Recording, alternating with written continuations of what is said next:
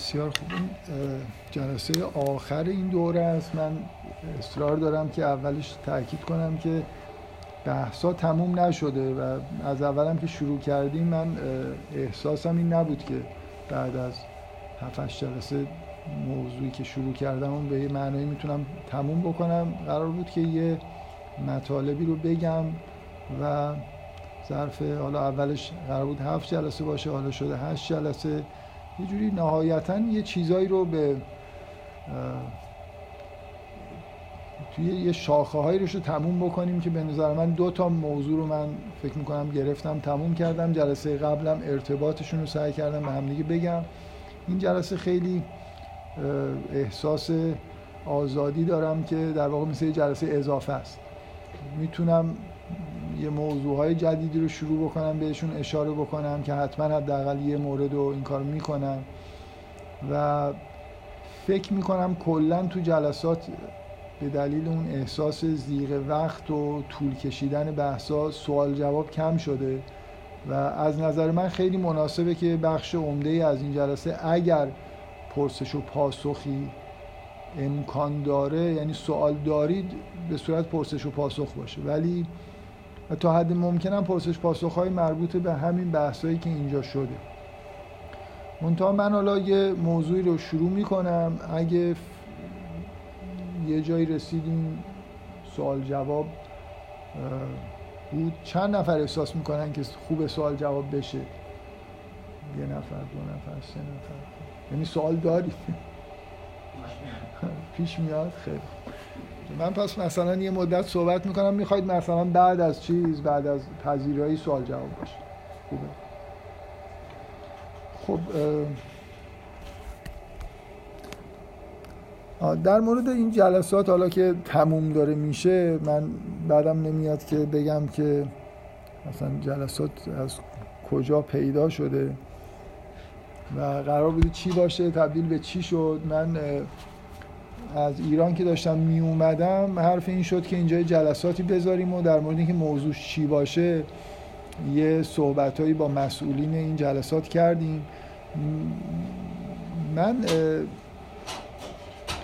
تمایلم به این بود که این جلساتی که اینجا می‌ذارم حول و حوش مسائل مربوط به قرآن باشه و پیشنهاد من این بود که درباره داستان یوسف در قرآن از لحاظ ادبی یه بحثی انجام بدیم. که اگه مثلا تو جلسه پنجم یه فشرده ای از این که داستان خوب فهمیده نمیشه و نکاتی داره و اینا رو بالاخره تو این جلسات گفتم. ولی قصدم این بود که خیلی با جزئیات در واقع این کار رو انجام بدم. بذارید بگم ایده ایده من این بود که همین حرفایی که الان زدم. یعنی جنبه های ادبی خاص قرآن که معمولا خیلی بهش توجه نمیشه توی بحثایی که درباره قرآن می‌کنن اینا رو تو قالب فقط در واقع مثل اینکه مثال رو از داستان یوسف دارم می‌گیرم بگم. یعنی نمی‌خواستم فقط درباره داستان صحبت بکنم. و بعدا توی بحثایی که با بچه های برگزار کننده داشتیم به این نتیجه رسیدیم که شاید به دلیل اینکه مردم فکر می‌کنن که داستان یوسف رو دیگه همه بلدن و دیگه فیلمش هم دیدن و داستانم خوندن شاید خیلی موضوع براشون جذاب نباشه. عنوان جلسات رو عوض کردیم و جلسات تبدیل به یه چیز دیگه ای شد. یعنی محوریت یه خورده تکنیک محور شد به جای اینکه به یه موضوع خاصی توی قرآن مثلا به یه داستان خاصی بخوایم در موردش بحث بکنیم. حالا اینو به این دلیل گفتم که اولا خب تاریخچه موضوع معلوم باشه. به اضافه اینکه چیزی که الان می‌خوام بگم در واقع موضوع جلسه اولی بود که اگر اونجوری شروع می‌کردن درباره داستان یوسف صحبت کردم اولین موضوعی که من میل داشتم درباره داستان یوسف بگم این بود که در مورد این صحبت بکنیم که داستان یوسف به عنوان داستان چه نوع داستانی حساب میشه. ما الان یه انبوهی داستان داریم و یه تقسیم بندی هایی داریم. مثلا فرض کنید رمان داریم نوول. بعد داستان کوتاه داریم فلش استوری داریم. مثلا یه ژانری داریم به اسم داستان کوتاه بلند. که با مزه است دیگه. اصلا اسمش در واقع متناقض. منظور اینه که یعنی داستان کوتاه اول که می‌گفتن داستان کوتاه منظورشون اینه که واقعا کوتاه باشه. بعد کم کم شورت استوری تبدیل به یه ژانری شد که یه تکنیکا و حال هوای خاصی داره. فرق می‌کنه با رمان. بعد کم کم همین داستان یعنی همون تکنیکا و شیوه نگارش داستان کوتاه تبدیل شد به یه ژانر. حالا ممکنه داستان بلند باشه ولی بهش میگن داستان کوتاه بلند. یعنی از نوع داستان کوتاهه ولی طولش حالا با استانداردهای داستان کوتاه ممکنه نخونی الان اگه توی این تقسیم بندی های فعلی ادبیات داستانی نگاه کنیم داستان یوسف کجا قرار می‌گیره؟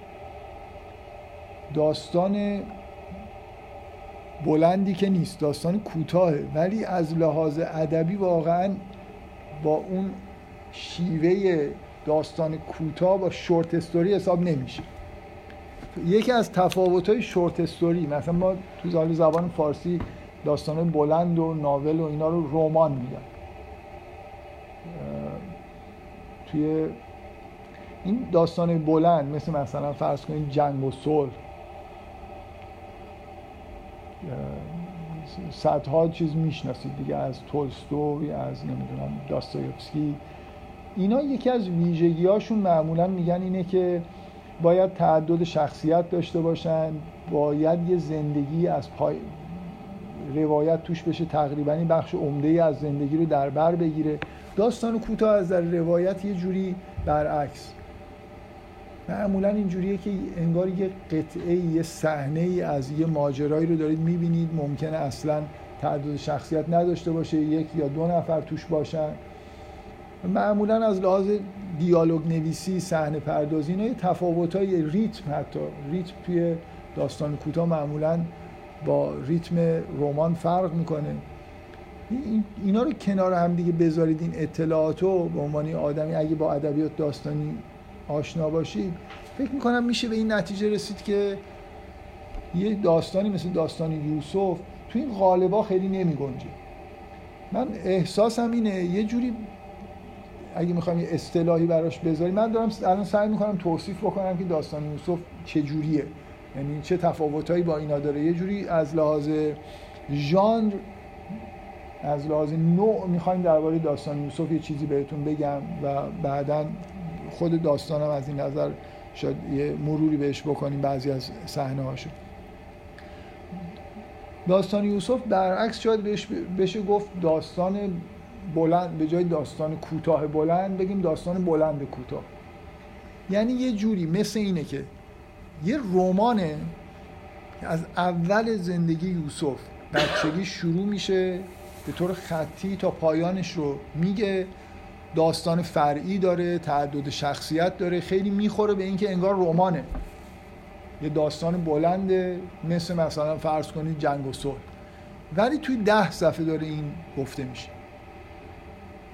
من علت این که حالا به عنوان آخرین جلسه این موضوع رو انتخاب کردم که در موردش صحبت بکنم اینه که واقعا احساسم اینه که این یه ژانریه که اگه هنوز به وجود نیومده من با, با اطمینان نمی‌تونم بگم. من هیچ موردی سراغ ندارم که الان توی ادبیات معاصر بتونیم بگیم که از لحاظ نوع این شکلیه. مثل اینکه من یه زندگی رو تو ده صفحه بخوام بگم. شما چند سال زندگی یوسف رو دارید می‌بینید؟ خیلی سالهای زیاد سی چهل سالش رو دارید می‌بینید. تقریبا میشه گفت اون آخرش که دعا می‌کنه که مثلا خدایا تو من نعمت دادی و این تعبیر رویای من هست و اینا که آدم احساس می‌کنه که دیگه داستان تموم شد. مثل یه جوری واقعا پایان داستان چیز دیگه. نه اینکه پایان عمر یوسف لزوما باشه ولی کل داستان اینو باباش و برادراش و همه رو شنیدید دیگه. از اولی که کودک بود و اون خواب و دید تا موقعی که اون رویا تعبیل شد. احساس من اینه که این یه نوع ادبیاتی که به وجود میاد. همش تو این جلسات تاکیدم روی اینه که یه چیزایی توی قرآن هست که اگه بهش دقت بکنید ممکنه از لحاظ ادبی برای نوآوری ادبی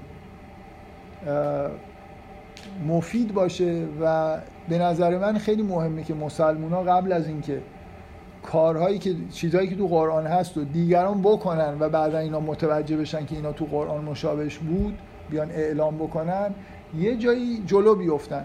بیان یه چیزی رو در واقع توی قرآن پیدا کنن حالا می‌تونه یه تکنیک ادبی باشه. این تکنیک ادبی رو بردارن روش کار بکنن و اعلام هم بکنن که ما اینو از قرآن گرفتیم و اختباس کردیم. اگه بگیره یه جوری بالاخره یه کردیتی برای ادبیات و قرآن به وجود میاد. حالا من چرا احساس می‌کنم که یه اولا کار نوعیه. حالا میگم یه خورده توصیف می‌کنم که چه جوریه و فکر می‌کنم که این کار رو میشه انجام داد. یعنی یه آدمی ذوق ادبی داشته باشه می‌تونه این کار رو بکنه. یعنی داستانه این شکلی به وجود بیاره. و در, در واقع شیوه کار اینه. مثل اینه. مثل اینه که الان شما یه رومانی که دوست دارید بردارید. مثلا فرض کنید جنایت و مکافات داستایفسکی رو بهش علاقه دارید بردارید. نمی‌خواد ذوق اینو داشته باشید خودتون داستان بنویسید. ببینید اینو چقدر می‌تونید فشرده بکنید.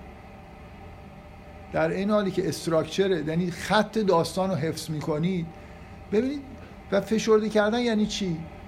یعنی اینکه روی خواننده حساب بکنید که اگه صحنه‌ای رو حذف بکنید با استفاده از یه سری صحنه‌ای که نگه میدارید می‌تونن حدودا اون قسمت‌های حذف شده رو بازسازی بکنن تو ذهن خودشون.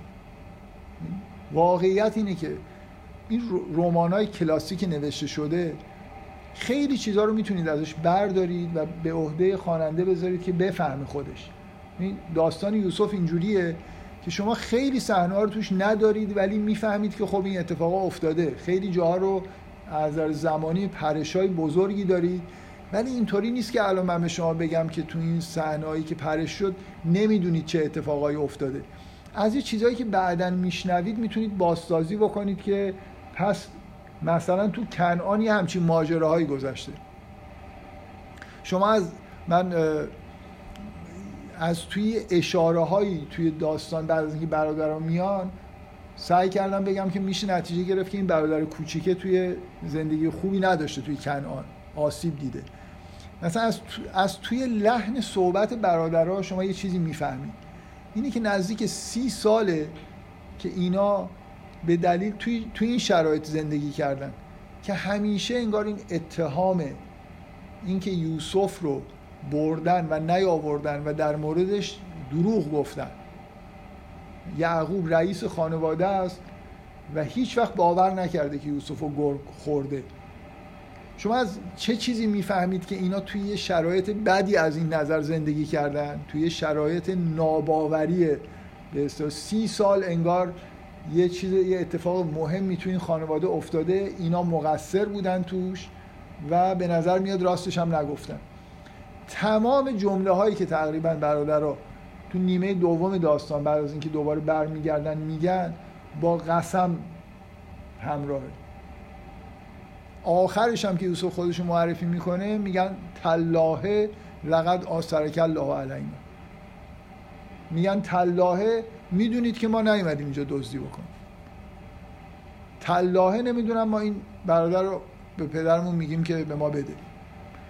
بی خودی قسم می‌خورن. یعنی اصلا انگار تبدیل به عادت شده براشون که هر چی میگن باید اصرار کنن که راست داریم میگیم. آدمی اینجوری میشه که همه بهش سی سال نگاه می‌کنن و فکر می‌کنن این ممکنه دروغ بگه. اگه تهمت دروغ گفتن به یه نفر هیچ وقت زده نشده باشه که لزومی نیست که هی قسم اینو این جزئیات یعنی یه سری چیزا توی دیالوگ می‌تونه یه فضا یه چیزی رو که شما از داستان حذف کردید رو در واقع یه جوری اطلاعاتش رو به شما بده. بنابراین یه آدم می‌تونه بشینه یه رومانی رو که همه می‌شناسن اشکال نداره. مثل خلاصه نویسی رومانی که خیلی انجام میشه دیگه بالاخره. برای اینکه نوشتن یه رمان ببین این کاری که من دارم میگم مثل اینه که من یه رمان بنویسم ولی منتشر نکنم. بیام هی فشردش بکنم. هی ببینم خب این صحنه اگه نباشه ولی اونجا یه جزئیاتی بذارم مردم می‌فهمن که اینجا. پس این صحنه رو می‌ذارم کنار. ببینم هی مثل, مثل این که یه اینفورمیشن ها رو در حدی حذف کنم که با اون مقداری که میمونه بشه بقیهش رو بازسازی کرد تا حدود زیادی. آدمی که رمان می خودش حیفش میاد. صحنه‌ای که نوشته رو احتمالا بهشون علاقمند میشه. اصلا خود رمان نوشتنش و خوندنش لذتی داره دیگه. مردم دوست دارن اون جزئیاتو. یعنی این این چیزی که من دارم میگم جای رمان که نمی‌گیره. یه, یه نوع ادبی دیگه است. یه نوع داستان دیگه است. این یه جور مثل یه داستان داستان کوتاهیه که خلاصه یه رمان ولی ولی شما تو خلاصه رمانایی که الان می‌خونید این کاری که توی داستان یوسف انجام شده انجام نمیشه. یعنی پیچیده نیست. داستان میاد. کسی که خلاصه می‌کنه مثلا یه رمان رو توی سی صفحه کاری که می‌کنه اینه که خط اصلی داستان رو می‌گیره خیلی از داستانهای فرعی رو میندازه دور و سعی می‌کنه یه چیز ساده و قابل فهمی در واقع در اختیار شما بذاره که خیلی با اون رمان فاصله داره. خیلی جزئیات توش نیست. این فرق می‌کنه با اینکه شما هوشمندانه بیاید در واقع هی بخشایی رو که میشه حذف کرد ولی توسط اطلاعات بعدی قابل بازسازی هستن رو در واقع حذف کنید اطلاعاتش رو ببرید توی دیالوگی توی صحنه دیگه. مثل اینکه دوباره دارید تعلیف انجام می‌دید فقط خلاصه نویسی ساده نیست. ممکنه لازم بشه دیالوگا رو یه مقدار پیچیده تر بکنید صحنه ها رو یه کمی تغییر بدید. یا حتی یه نفر به خودش جرأت بده یه صحنه جدید بنویسه یا یه المانای توی صحنه اضافه بکنه که قبلا نبوده. در واقع یه جوری از وفاداری کامل به اون رمان دور بشید. حالا سبک در واقع کاری که توی داستان یوسف میشه چیه؟ داستان یوسف از یه سری صحنه که انگار به کات میشن. تشکیل شده که هر کدومشون علاوه بر اینکه خود خودشون صحنه های جذابی هستن کلی درباره قبل خودشون ممکنه بهتون اطلاعات بدن. یعنی مثلا فرض کنید یه جای خیلی سادش میگه که برادرای یوسف آمدن اینو نشناختن ولی این اونا رو شناخت. جمله بعدی چیه؟ میگه وقتی داشتن می‌رفتن بهشون گفت که اون برادرها رو بیارید. شما چقدر چی میگه که اگه نیاریدش بهتون کی چیز نمیدم آزوغه نمیدم. آیا نمی‌بینید که انا خیر المنزلین نمی‌بینید من مهمان دار بهترین مهمان پذیر و مهماندار هستم. شما از این جمله ها می‌فهمید که اون برادر یه مشکلاتی داره. اصلا ببینید شما می‌فهمید که از اینا خیلی خوب پذیرایی شده. خب اینا چند روز اونجا بودن فقط نیومدن. اینا اینا یه مدتی اونجا بودن ازشون خیلی خوب پذیرایی شده. از اون می‌فهمید از اون یک کلمه ای که میگه انا خیر المنزل می‌خوام بگم صحنه اینجوریه. اینا میان و دارن میرن. بینش دیگه روایت نشده. ولی یه جمله موقع رفتن هست که شما تقریبا همه این بینش رو می‌فهمید که از اینا پذیرایی شده از اینا در مورد خانوادهشون یوسف از اینا چیز پرسیده.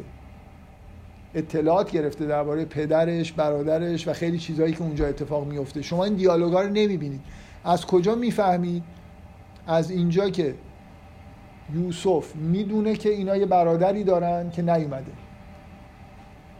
و از حرفش می‌فهمید که در واقع می‌دونه که یه پدری هست یه ماجراهایی رو می‌دونه. چرا؟ برای خاطر اینکه گفتن اینکه برادرتو بیار باید در یه فضای انجام بشه که اینا شک نکنن که یوسف اطلاعاتی خودش درباره اینا داره و یوسفه. بنابراین قبلش در واقع اطلاعات در حدی داده شده و صحبت درباره خانواده شده که حالا عجیب نیست و اینا شک نمی‌کنن به اینکه این یوسفه.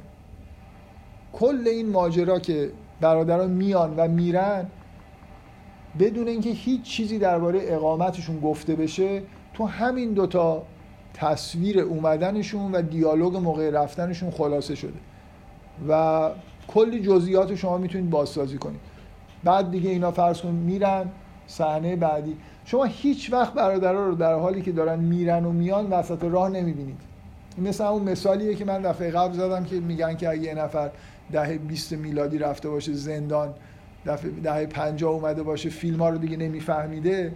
اینکه اصلا اینطوری نیست که حالا برادرها یه ل... توی کنعانن لحظه صحنه بعد اینجا صحنه بعد دوباره دارن با پدرشون صحبت می‌کنن صحنه بعد دوباره اینجا. هیچ وقت شما روایتی که اینا کاروانی هست و اینا تو کاروانن و رفتن و شب چند تا منزل خوابیدن. کلاسیکش اینه که اینا هم حیفه. مثلا این راه هم بگیم که اینا یه اتفاقایی توش افتاده داستانه فرعی پیش اومد. شما خیلی چیزا در مورد این که اینا مثلا حالشون موقعی که دارن برمیگردن دفعه آخر که برادر کوچیکشون گیر افتاده با چه حالی دارن برمیگردن و از اون دیالوگ قبل از برگشتنشون که اون برادر بزرگه میگه من اصلا نمیام و شما خودتون برید و بگید اینجوری شد و اینا می‌فهمید که اوضاع روانیشون چجوریه ولی تصویری دیگه نمی‌بینید. موضوع اینه که خلاصه کردن. یعنی مثلا مثل, مثل اینی که من از این رمان که شاید 300 تا مثلا صحنه است. سی تاشو انتخاب کنم ولی یه طوری صحنه های حذف شده هم اطلاعاتش رو سعی کنم حفظ بکنم و یه داستان فشرده ای به وجود بیارم که درسته مثلا رمان 300 صفحه‌ای شده 15 صفحه ولی بخش عمده از اطلاعات مونده. فقط مهم اینه که خواننده خیلی با دقت و با حواس جمع بخونه و عادت بکنه به اینکه این صحنه ها رو به هم دیگه ربط بده و دقیقا وقتی یه دیالوگ شگفت انگیزه بفهمه که اینجا یه چیزی رو خوب نمی‌فهمه فکر بکنه بهش و کم کم در واقع به چیز برسه. اون رمان رو بتونه تو ذهن خودش بازسازی بکنه. ببخشید شما سوال دارید. من این تو داستان تو این سوراخ‌ها که دارید شما مثلا پر می‌کنید خب چقدر شما فکر کنید اینجوریه که این نویسنده داستان رو این حساب کرده که شما با دید ایمانی دارین داستان می‌خونید یا نه؟ فرض کنید یه نفر که داستان رمان رو برداشتم خلاصه کردم و یه نفر داره این داستان منو بله. می‌خونه. ایمان یعنی چی اینجا؟ مثلا به این ایمان دارم که یوسف پیامبر خدا بوده دروغ نمیگه. مثلا این وقت میگه انا خیر این دروغ نگفته. آها خب منظورتون در مورد خود داستان یوسفه؟ آره مثلا. بله خب. یعنی من بله. فکر کنم که شما این نتیجهایی که می‌گیرین اینجا خالی ها پر می‌کنید بله. چیزام داره استفاده می‌کنید خب آره دیگه نویسنده هر نویسنده همین الانم یه نویسنده میاد به شما میگه که معرفی می‌کنه یه شخصیت رو به عنوان شخصیت راستگو و شما دیگه باید اون داستان اینجوری بخونید. یعنی حتی شما, شما وقتی یعنی شما شک نمی‌کنید که ممکنه دروغ گفته باشه خب؟ نه اگه نه دیگه یعنی نویسنده که من اگه نویسنده بگه که این مثلا فرض کنید مثل داستان کلاسیک بگه این مرد بسیار درست کاری بود دیگه من اون داستان رو باید بر اساس نمیگم این نویسنده دروغ گفته که ممکنه شک کنم که شخصیت داستان که نمیشناسمش دروغ میگه یا راست میگه. خب. ولی دیگه نویسنده رو که حرفش رو شک نمی‌کنم. یه خورده عجیبه اگه من بگم که مثلا بالزاک به ما دروغ گفته که این آدم خوبیه. می‌دونیم می‌خوام داستان رو من بر اساس این که اطلاعاتی که نویسنده به من داره میگه فکر کنید که اگه شما یعنی کسی که می‌خونه شما نباشه یه آدم ایتئیستی باشه و خب. اصلا داستان نمی‌دونه از قرآن اومده. داره متنشو می‌خونه همین نتیجه شما رو می‌گیره همچنان. نه ممکنه نگیره برای اینکه برای خاطر اینکه داستان یوسف دقیقا اینجوریه که بذارید ببخشید. من می‌خواستم بگم که توش یه سری پیشفرزایی هست که تو خود داستان نیومده. اینکه پیامبران چطورن چی ان کی این خاندان چیه اینا جای دیگه قرآن هست. و ولی اگه بدونه که این یه داستانی در قرآنه باید به همین نتایجی برسه که من می‌رسم. برای اینکه باید به نویسنده اعتم... ببین در واقع شما وقتی که یه داستان رو دارید می‌خونید هر داستانی رو. یه, یه در واقع کار اساسی که من باید انجام بدم اینه که قصد معلف رو کشف بکنم. معلف چی می‌خواسته به من بگه؟ بنابراین اون جایی که خداگاهی اطلاعات به من میده رو بر اساس همون تحلیل می‌کنم. ممکنه حالا یه تحلیل های ثانوی بکنم. یعنی من اول یه معلف دارم یه اثر دارم. میگم این معلف در با این اثر اینو می‌خواسته بگه. حالا می‌تونم برم کنار وایستم خود معلف رو تحلیل کنم بگم که این درست می‌خواسته اینو بگه. ولی مثلا به دلیل دخالت ناخودآگاهش چیز دیگه ای گفته. این اثر مثلا الان کار دیگه ای داره می‌کنه. به هر حال این کاری که من با قرآن می‌کنم که شما اسمشو می‌ذارید ایمانی یه جوری مثل ایمان داشتن به حرف نویسنده است به توصیف درست فهمیدنه. مثل اینکه به اصطلاح من این حرف رو اگه ایتئیست اینجوری نمی‌فهمه مشکل خودشه. مثل اینکه داره مثل این مثل چی میمونه؟ مثل اینکه من از مارکسیسم خوشم نیاد. بعد برم یه داستان رمان مثلا در نوع رئالیسم سوسیالیستی بخونم. ولی چون از مارکسیسم و این حرفا خوشم نمیاد یه جور دیگه ای بخونم مثلا این چیز پرت و پلایی مثلا به نتیجه برسم. من باید, من باید تو همون کانتکست رئالیسم سوسیالیستی رو بخونم. یعنی باید متوجه این باشم که نویسنده ای همچین داستانی اهمیت زیادی به جامعه میده اهمیت زیادی به این میده که شخصیت ها مثلا تحت تاثیر جامعه هستن. به انقلاب طبقه کارگر مثلا اصلا کلا نسبت به طبقه کارگر یه دیفالت مثبت داره نسبت به آدم ثروتمند و نسبت به ادیان. دیفالت منفی داره. یه دفعه اینجوری نشه که چون خودم از کشیشه خوشم میاد برم داستانی یه جوری بخونم که اون کشیش منفی داستان آدم خوبیه. می‌خوام این این دقیقا ببینید این نکته ای که من بارها در مورد این مسئله نقد و هنری گفتم. هنر یه مخاطب اینه که وقتی که یه اثر هنری داره می‌خونه از خودش دیفالت های ذهنی خودش پیشفرزهای خودش جدا بشه بره از طرف هنرمند سعی کنه. درک بکنه که این اثر هنری یعنی چی. بنابراین قرآن هم که داره می‌خونه همین کار باید بکنه باید بفهمه که در کانتکست یه متن مقدس این داستان چجوری باید خونده بشه. حالا می‌تونه ایمان داشته باشه می‌تونه نداشته باشه ولی اینکه توانایی اینو نداشته باشه که کشف بکنه که توی این متن مقدس این داستان یعنی چی این یه جور ناتوانیه در واقع ارتباط با یه اثر ادبی. این پیشفرض قبول دارین که اینو باید در کانتکست قرآن خون صد درصد. بله صد درصد. بله. ولی من اصلا الان الان بحث من چیز دیگه است. من اصلا می‌خوام جنایت مکافات رو این شکلیش بکنم. دیگه context مقدسی وجود نداره. حتی بهتر در واقع بهتره فرض کنم شخصیتی که داره داستانو می‌خونه مجددا اون داستان اصلی رو نخونده. وگرنه خب اون جا خالی ها رو با حافظش ممکنه پر کنه خب. سوال دوم اینه که اگه در این context می‌خونید پس حق داری یه سوالایی بپرسی که اگه به نظر شما متناقض با جای دیگه ای مد می‌تونید سوال اینجوری بپرسید مثلا اگه پیامبران آدمای خیلی خوبی هستن در قرآن می‌تونید بپرسید که چرا حضرت یعقوب این کار کرد مثلا. بله. آره. جزئی از فهمیدن داستان دیگه. بله. من اون اطلاعاتی که شما مثلا تو قرآن می‌بینید و می‌تونم توی داستان بدم. مثلا اولش فرض کنید به عنوان نویسنده یه سری اطلاعات بدم. در واقع اون فضای خاصی رو که می‌خوام به وجود بیارم. ولی قرآن خیلی این کار نمی‌کنه. اتفاقا به نظر من حسن این شیوه قرآن اینه که اصلا هیچ توضیحی ندید. بذارید. چرا فکر می‌کنم این در من احساسم اینه که این یه ژانریه که به وجود میاد. و نه لزوما به صورتی که من دارم میگم به عنوان خلاصه کردن رمان های موجود.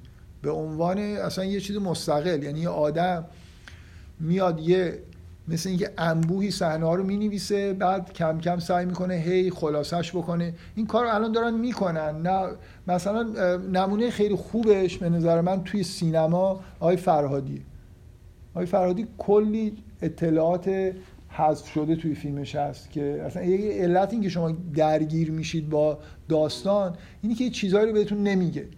و شما هی باید از این چیزهایی که می... مثل این نشانه هایی که می‌بینید یه چیزهایی رو کشف کنید. منتها خب در حد یه فیلم دو ساعته چقدر میشه تمرکز کرد؟ خیلی نمیشه از تماشاچی انتظار داشت که خیلی پیچیده فکر کنه. ولی یه ژانر مثلا مثل در واقع یه چیزی که داستانه در 15 صفحه‌ای بخونی داستان رو طرف می‌تونه خیلی در واقع با چند بار بخونه رفت و برگشت انجام بده. موضوع اینه که یه تیپ خواننده ما الان داریم که به نظر من از این پیچیدگی ها استقبال می‌کنه. و تصویری کردن یکی از ویژگی های قرآن هم اینه دیگه. داستان یوسفی که می‌خونید صحنه است.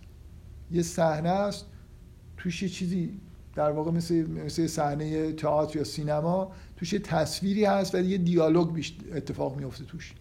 همه اطلاعات توی این دیالوگ هست و توی حالا یه روایت مختصری که این صحنه چجوری در واقع اومدن رفتن کجا بودن یه چیزای بیشتر یه صحنه کوتاه تصویر توصیف میشه و بعد یه سری دیالوگ میاد.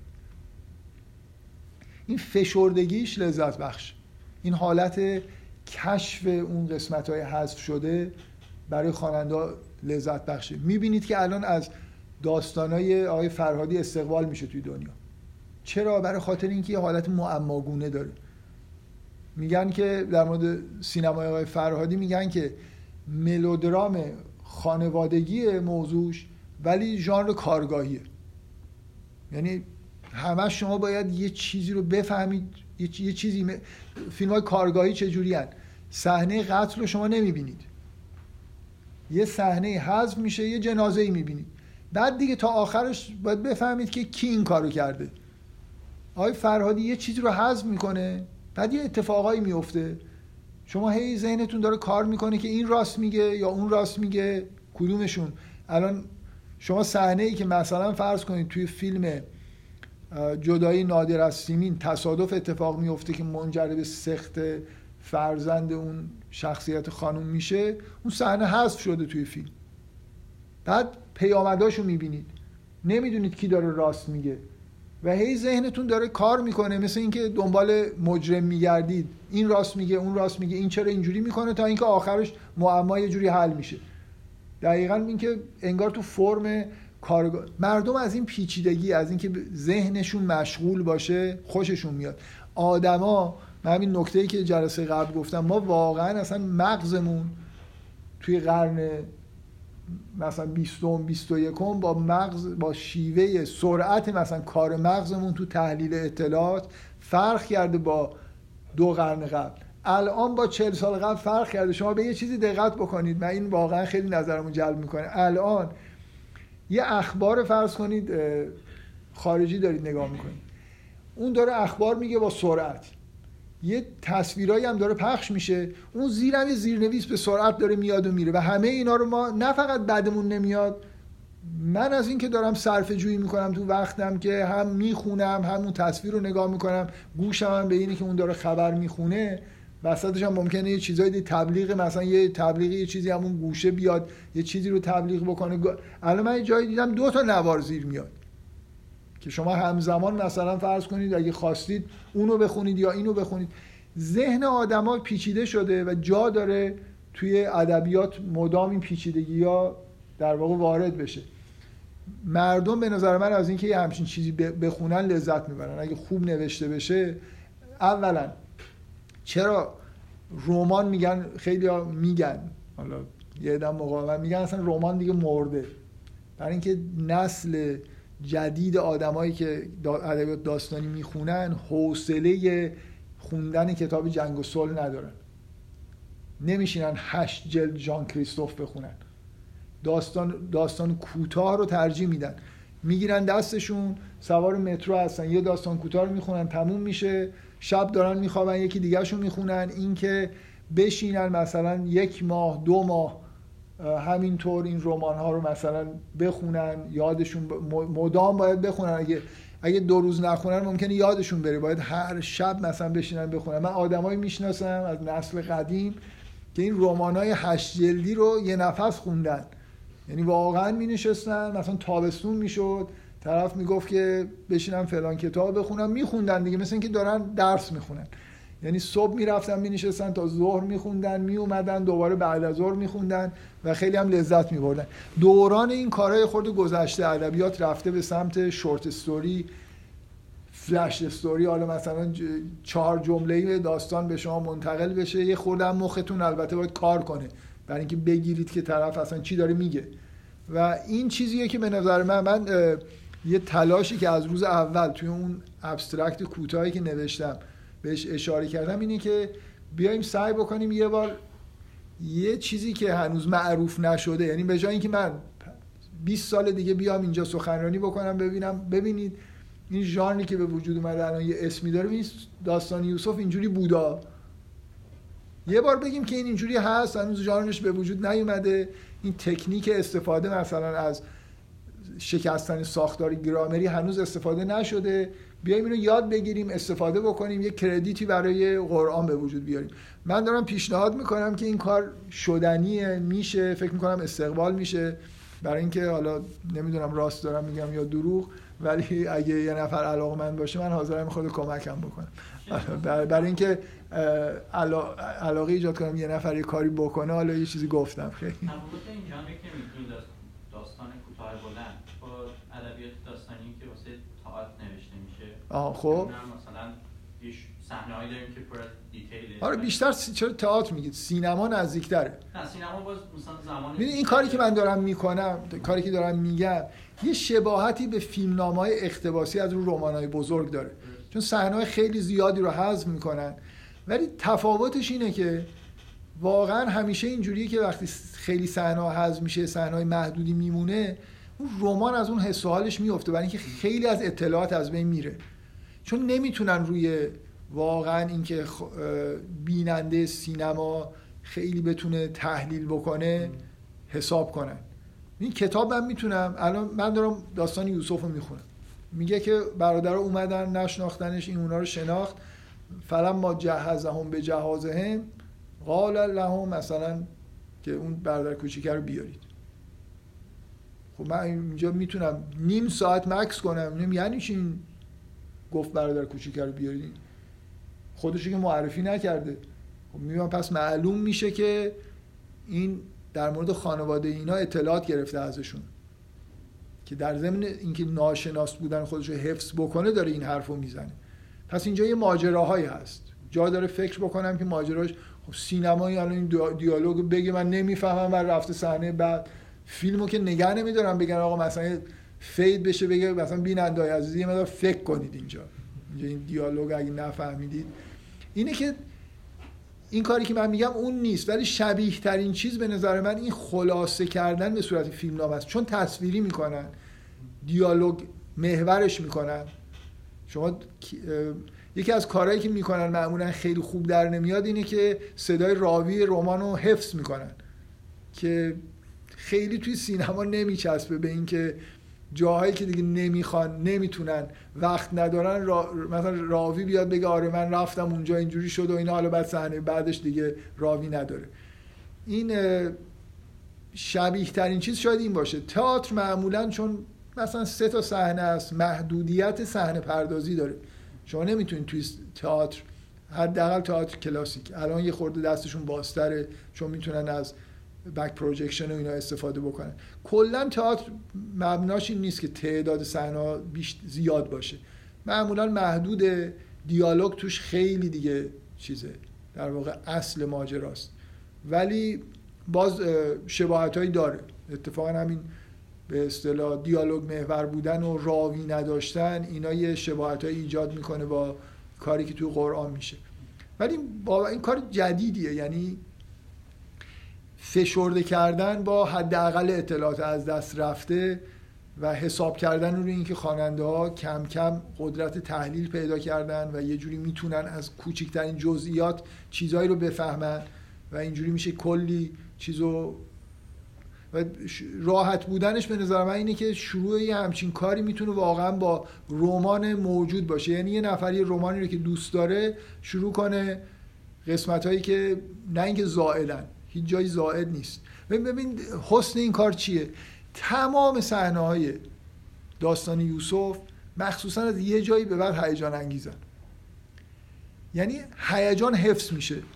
شما هنوز توی التهاب این صحنه هستید که مثلا برادرها رو گرفته اون یکی صحنه میاد که اینا نشستن و برادر بزرگه میگه من بر نمیگردم. صحنه بعد اینی که رفتن دارن با پدرشون صحبت می‌کنن شما می‌فهمید که پدر مثلا فرض کنید کور شده.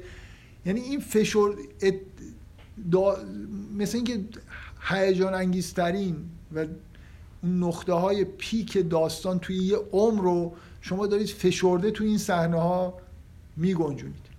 و این یه جوری باعث میشه من, من واقعا یه چیزی گفتم تو اون جلسه که درباره داستان یوسف صحبت می الان از من بپرسید که تأثیر گذارترین صحنه این داستان کدومه؟ من نمی‌تونم راحت بهتون بگم. یه بار می‌خونم از این دفعه که خوندم به نظرم الان بگید میگم اون کی صحنه.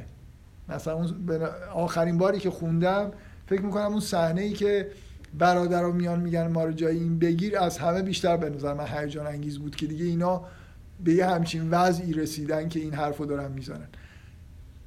یه دفعه می‌خونم این صحنه ای که پیرهن یوسف رو میارم به نظرم خیلی هیجان انگیزه. همینطور همشون همینطوری هن دیگه. یعنی داستان صحنه های مختلفی داره که همشون یه جو... هیچ کدوم حس نمی کنید که یه حالت زائدی داره میشه دیگه حذفش کرد. خیلی در واقع روایت فشرده شده. این برای خواننده های مدرن به نظر من خیلی جذابه.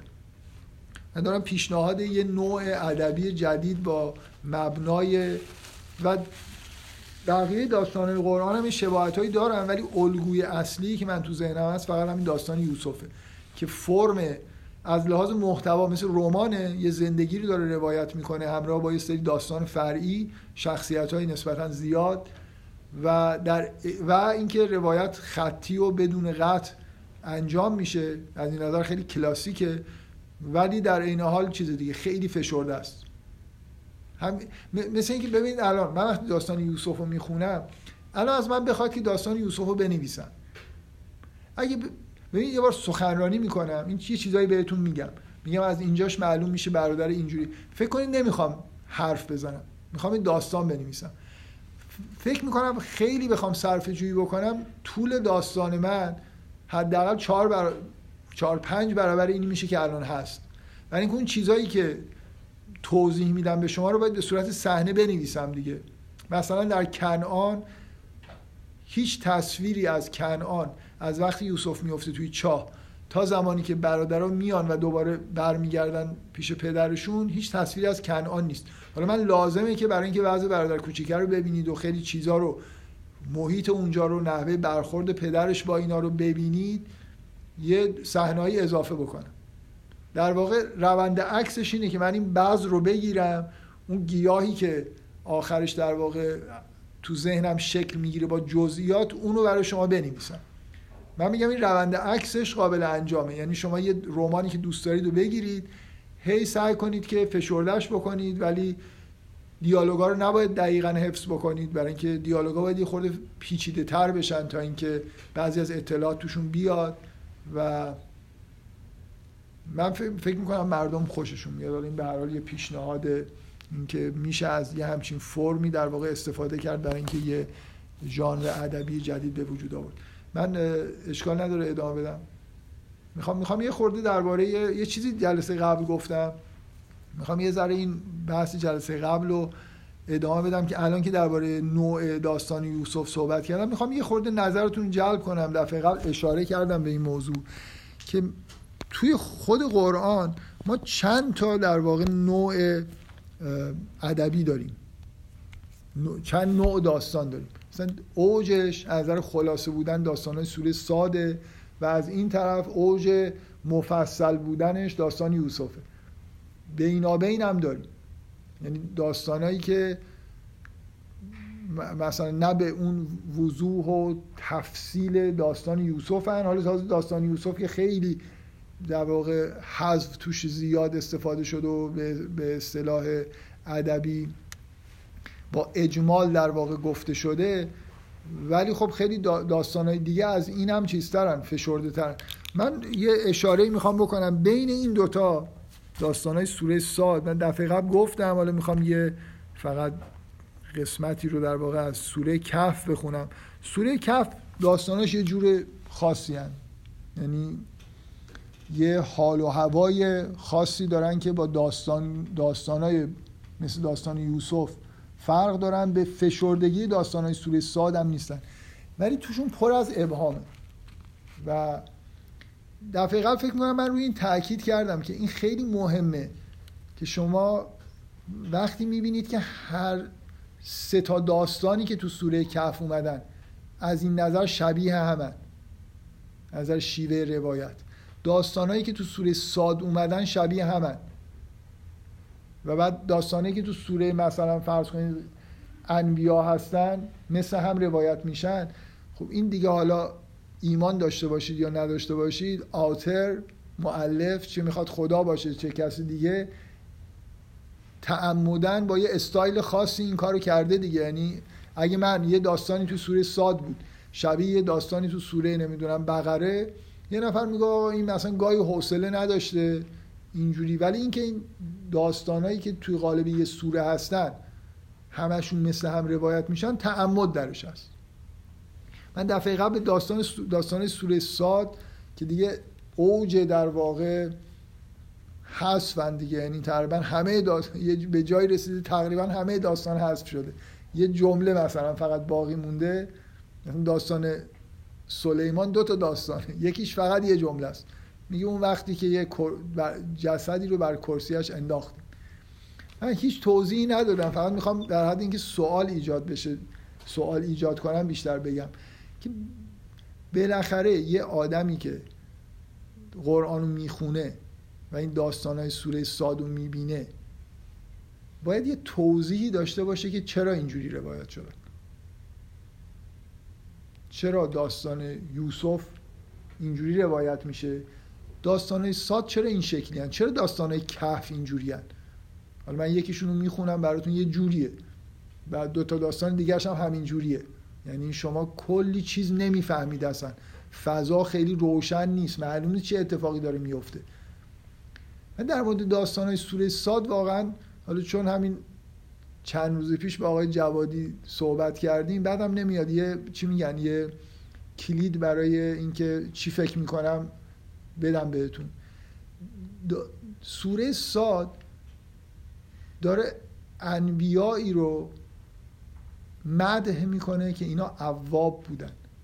اینا وقتی کار اشتباهی می‌کردن توبه می‌کردن بلافاصله. در ستایش عوابینه تقریبا میشه گفت داوود سلیمان و ایوب.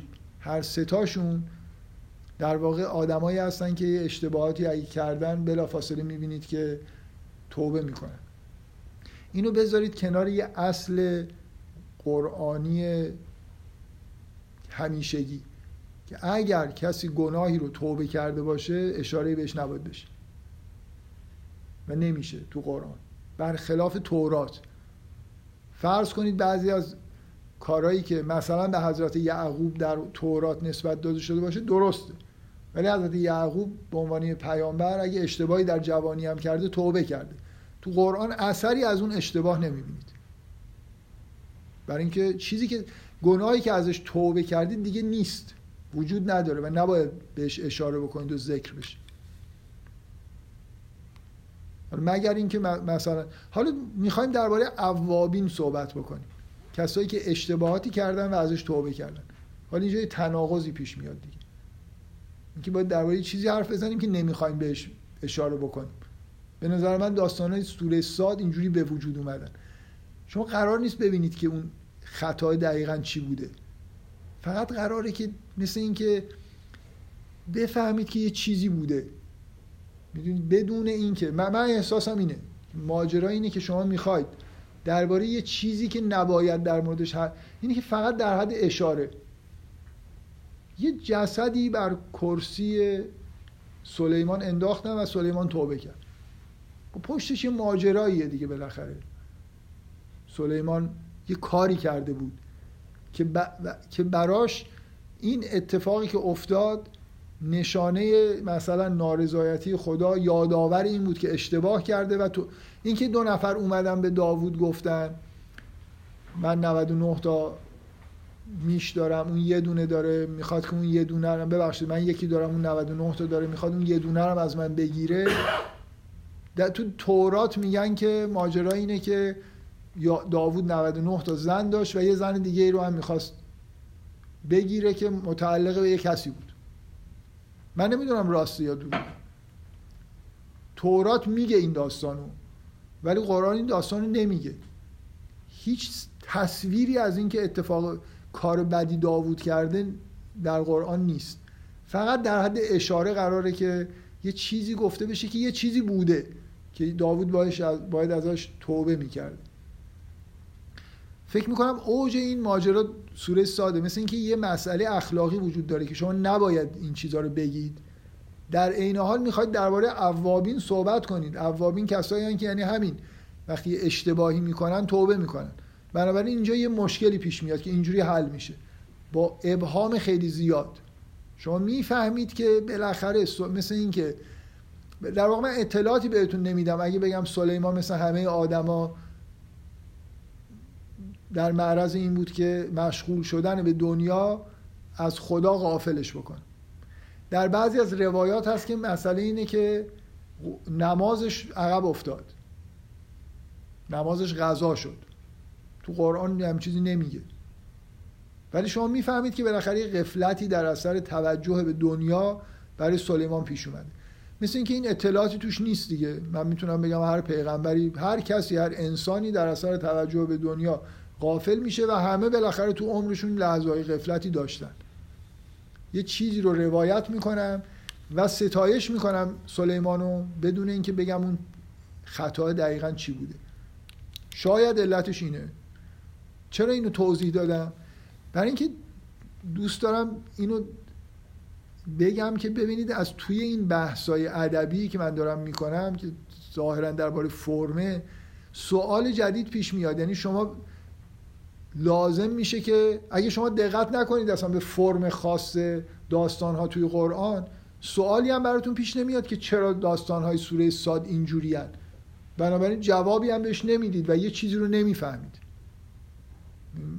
می‌خوام بگم از این بحث های ادبی شما درک من چند بار تا مثال زدم که درک محتوا پیدا می‌کنید. یعنی اگه متوجه ریتم نباشید اگه متوجه این نکاتی که من میگم نباشید و صدها نکته دیگه که وجود داره توی درک یه سری محتواها ممکنه مشکل پیدا بکنید این مثال رو گفتم بعد نیست بگم که از توی بحث درباره فرم داستان های چیزایی در میاد بالاخره. و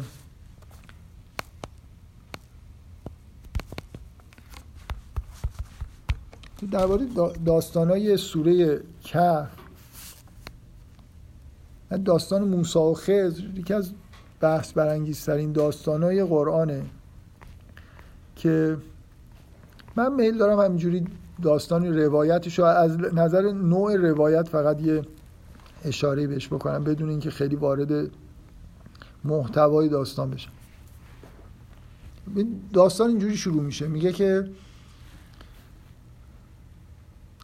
آنگاه که مثلا به یاد آور و ازغال موسا اونگاه که موسا به اون جوان همراه خودش گفت من از این سفر دست بر نمیدارم تا به مجمع البحرین برسم. یا اینکه سالها بگذره. یعنی داستان اینجوری شروع میشه که موسا به یه نفری که ما نمی‌دونیم کیه گفت که من دست از این سفر بر نمیدارم حتی اگه سالها طول بکشه تا اینکه به مجمع البحرین که ما نمی‌دونیم کجاست برسم. این جمله اول داستان. چقدر طبیعیه برای یه داستان. الان می نویسن از این داستان. یه جمله اولش میاد که شما اصلا هیچی نمی‌فهمید. و الان مد شده برای خاطر اینکه بذار بگم از میگن از کجا مد شده. میگن از توی تلویزیون از زمانی که تعداد کانالا زیاد شد این خیلی اهمیت پیدا کرد که فیلم ها و سریال ها صحنه اولشون خیلی گیرا باشه. که کانال عوض نکنه طرف. شما حتی فیلم های سینمایی 50 سال 60 سال قبل رو نگاه بکنید اینقدر تو صحنه اولش اهمیت نمیدن. کلی ممکنه طول بکشه تا یه ماجرای اتفاق بیفته. میگن برای فیلم های تلویزیونی خیلی لازمه. برای اینکه تماشاگر بی است دیگه نگاه می‌کنه می‌بینه چند دقیقه است گذشته حالا هنوز هیچ اتفاقی نیفتاده برم ببینم کانال دیگه چی میگه ببخشید یه خاطره می‌خوام بگم دو دقیقه طول می‌کشه. فیلم ایثار تارکوفسکی رو من خیلی با هیجان زیاد اکران شده بود توی تهران. رفتم توی سینما عصر جدید تهران ببینم. یه روز بعد از ظهری بود. توی خب تارکوفسکی رو میشناختم فیلم های دیگرش هم دیده بودم تقریبا همه رو. و می‌دونستم که چقدر ریتم فیلماش کنده. هرچی سنش زیادتر شد کندتر شد. ایسار هم فیلم آخرش. بعد توی صف که وایستاده بودم دیدم یه سرباز مثلا 18 19 ساله هم تو صف اومد بلیت خرید. اتفاقا تو سینما هم نشست بغل دست من. بعد هنوز فیلم شروع نشده. برگشت از من پرسید که گفت فیلمش خوبه؟ گفتم من فکر کنم خوبه. گفت وسترنه. گفتم نه وسترن نیست. چیزی نگو. بعد این فیلم شروع میشه. فکر کنم 15 دقیقه یه پیرمردی با یه بچه چهار ساله حرف می‌زنه. حرفای فلسفی هم می‌زنه که مطمئنا بچه چهار ساله می‌زنه دو دقیقه پا شد رفت. یعنی دید اصلا این پولی که داده به جهنم. صرف نمی‌کنه. یه بحثا مرخصی گرفتم اومدم بیرون. حالا یه اشتباهی کردم. من, من ندیدم یه نفر اینقدر زود به نتیجه برسید. وسترن که نیستی چی حالا این یارو داره چرت و پرت همینطور میگه. فوری تصمیمشو گرفت و رفت. الان اگه تلویزیون بود تو نمی‌رفت که کانال عوض می‌کرد دیگه. بالاخره مهمه که شما در شروع اینی که شروع های مبهمی کنجکاوی برانگیز که ذهن خواننده رو بیننده رو درگیر بکنه یا هیجان انگیز. مثلا اینکه فیلم با انفجار شروع میشه. حالا شما باید ببینید این انفجار چی بوده یا صحنه خودش جذابه یا اینکه سوال ایجاد می‌کنه زودتر باید بیننده و خواننده رو درگیر کرد. یعنی این دقیقا همچین جمله موسا به یه نفری که نمی‌دونیم گفت که خیلی براش مهمه که به مجمع البحرین برسن. هیچ توضیحی هم داده نمیشه که مجمع البحرین چیه. قبلا هم در قرآن ما اشاره ای ندیدیم که بفهمیم ماجرا چی. بعد میگه وقتی که رسیدن به فلما بلغ مجمع بینه ما. رسیدن به جایی که اون دوتا چیز به هم دیگه می‌رسیدن که از معلوم دوتا چیز چیان ولی این کلمه مجمع دوباره به کار رفته. ماهی خودشون رو فراموش کردن که غذاشون بود. و این ماهی افتاد توی دریا و رفت. تا اینجا چی فهمیدید از این داستان؟ مثل سوره ساد از ذره دیگه اون شدت ولی یه شباهت هایی داره دیگه. یعنی داستان همینجوری هی ابهام روی ابهام داره اضافه میشه. میگه وقتی که بعد رفتن به اون جوان همراهش گفت که غذای ما رو بیار. که ما مثلا خسته شدیم از سفر خستگی بهمون رسید. جوانی میگه ارائیت از آوینا میگه اون موقعی که رفتیم رو اون صخره یادته؟ من این ماهی رو اونجا جا گذاشتم و فقط این اینطور نبود به غیر از اینکه شیطان منو از یاد اون غافل کرد که ماهی اونجا جا موند. و تخذ سبیل او فل بحر عجبا. و این افتاد توی آب و رفت. ماهی. موسی میگه این اون همون جایی بود که ما دنبالش بودیم. برگردیم. مجمع البحرین همون جایی که این ماهی افتاد توی آب رفت. حالا اینو یه جوری می‌فهمه دیگه که مثل این نشانه ای بوده که و دوباره برگشتن به همونجا. بعد یه اینجا خز رو پیدا می‌کنن. اسمش دعای قرآن نیومده میگه بنده ای از بندگان ما رو اونجا دیدن که آتیناه رحمتا من عندنا و علمناه من لدنا علما که بهش رحمت داده بودیم و از جانب خودمون بهش علم داده بودیم. بعد موسی بهش میگه که می‌تونم از تبعیت بکنم تا رشد پیدا بکنم. کم کم دارید می‌فهمید که مجمع البحرین یه جایی بوده که موسی گفتن برو اونجا و یه آدمی اونجا از پیداش کن. به نظر اینجوری میاد دیگه. اصرار این که برسیم به مجموعه مجموعه البحرین جاییه که این آدمه برن اونجا میبیننش. این آدم هم معلوم نیست کیه یه آدم خاصیه. بعد یه سری داستانهای عجیب هم که احتمالا شنیدید پیش میاد. قبول می‌کنه که موسی همراش بیاد ولی میگه که حرفی نباید اعتراضی نباید بکنی. بعد میشینن توی کشتی. خضر کشتی رو سوراخ می‌کنه موسی اعتراض می‌کنه خضر بهش تذکر میده که قرار بود اعتراض نکنه دوباره میرن خضر یه پسر بچه رو می‌کشه. موسی میگه چرا کشتیشین مثلا نفس محترم بوده اینا. باز بهش تذکر میده که قرار بود چیزی نگی اعتراض نکنی و آخرین بار یه بار دیگه اعتراض کنی دیگه اجازه نمیدم همراه من بیای. دفعه سوم میرن یه شهری بهشون ازشون غذا می‌خوان بهشون غذا نمیدن. بعد خضر تصمیم می‌گیره که یه دیواری رو که تو اون شهر در حال ریختنه رو ترمیم بکنه. دوباره موسی اعتراض می‌کنه که میگه لاقل می‌تونستی یه پولی بگیری اجرتی بگیری برای تعمیر دیوار. میگه دیگه این آخرین چیز بود. هازا فراغ بینی و بینک. دیگه میگه حالا برای توضیح میدم که ماجرا چی بود. بعد توضیح میده که اون ماجرای اون کشتی ها چی بود چرا سوراخشون کرد. توضیح میده که چرا اون پسر رو کشت و توضیح میده که چرا این دیوار رو ترمیم کرد. داستان همینجا تموم میشه. این داستان این حالتی که این داستان داره که ابهام ایجاد می‌کنه یعنی یه چیزایی شما از اولین جمله چیزهایی میشنوید که نمی‌فهمید. یعنی یعنی چی؟ اصلا داستان رو نمی‌فهمید. اینا کیان؟ کجا دارن میرن؟ مجمع البحرین یعنی چی؟ همینطور که جلو میرید یه ابهامای جدیدی ایجاد میشه یه چیزایی کمی روشن میشه بعدم با یه آدم مرموزی سر و کار دارید که کارهای عجیب و غریب می‌کنه تا اینکه آخرش همه رو توضیح میده. تقریبا وقتی داستان تموم میشه همه رو فهمیدید.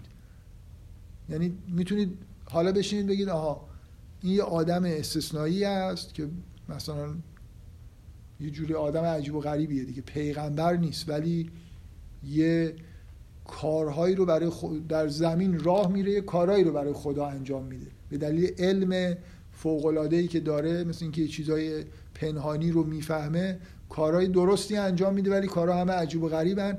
اون چیزی که خیلی باعث شده که این داستان دربارش بحث بشه اینه که کارهایی که خضر انجام میده خارج از محدوده شرعه. یعنی با قواعد شرع سازگار نیست و در این حال داره ستایش میشه.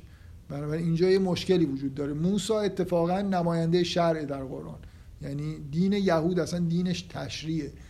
و این تعارض بین شرع و مثلا یه چیزی خارج از شرع یه چیزی خیلی کنجکاوی برانگیزه که در موردش خیلی بحث کردن.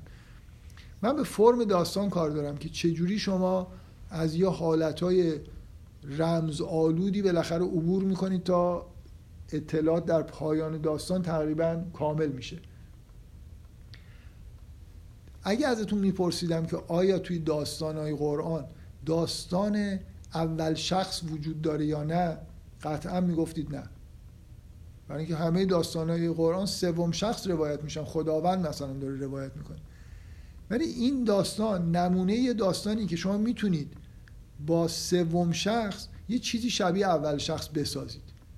اگه اطلاعات رو در محدوده افق دید شخصیت محدود بکنید فضای داستان فضای داستان اول شخص میشه.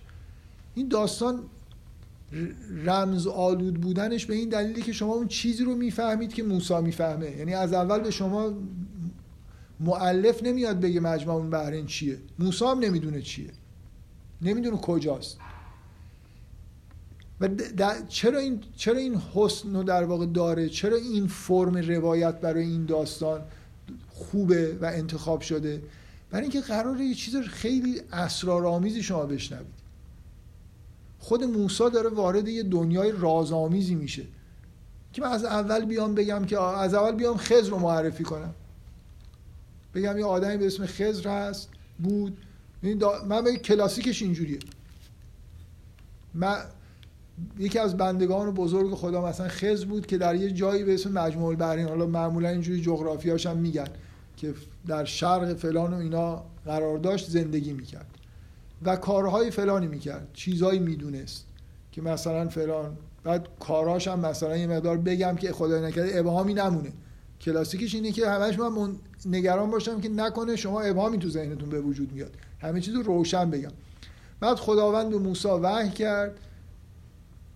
موسی مثلا فرض کن احتمالا یه دعایی کرد یا یه چیزی مثلا اینا رو تو روایات یه چیزایی گفتن.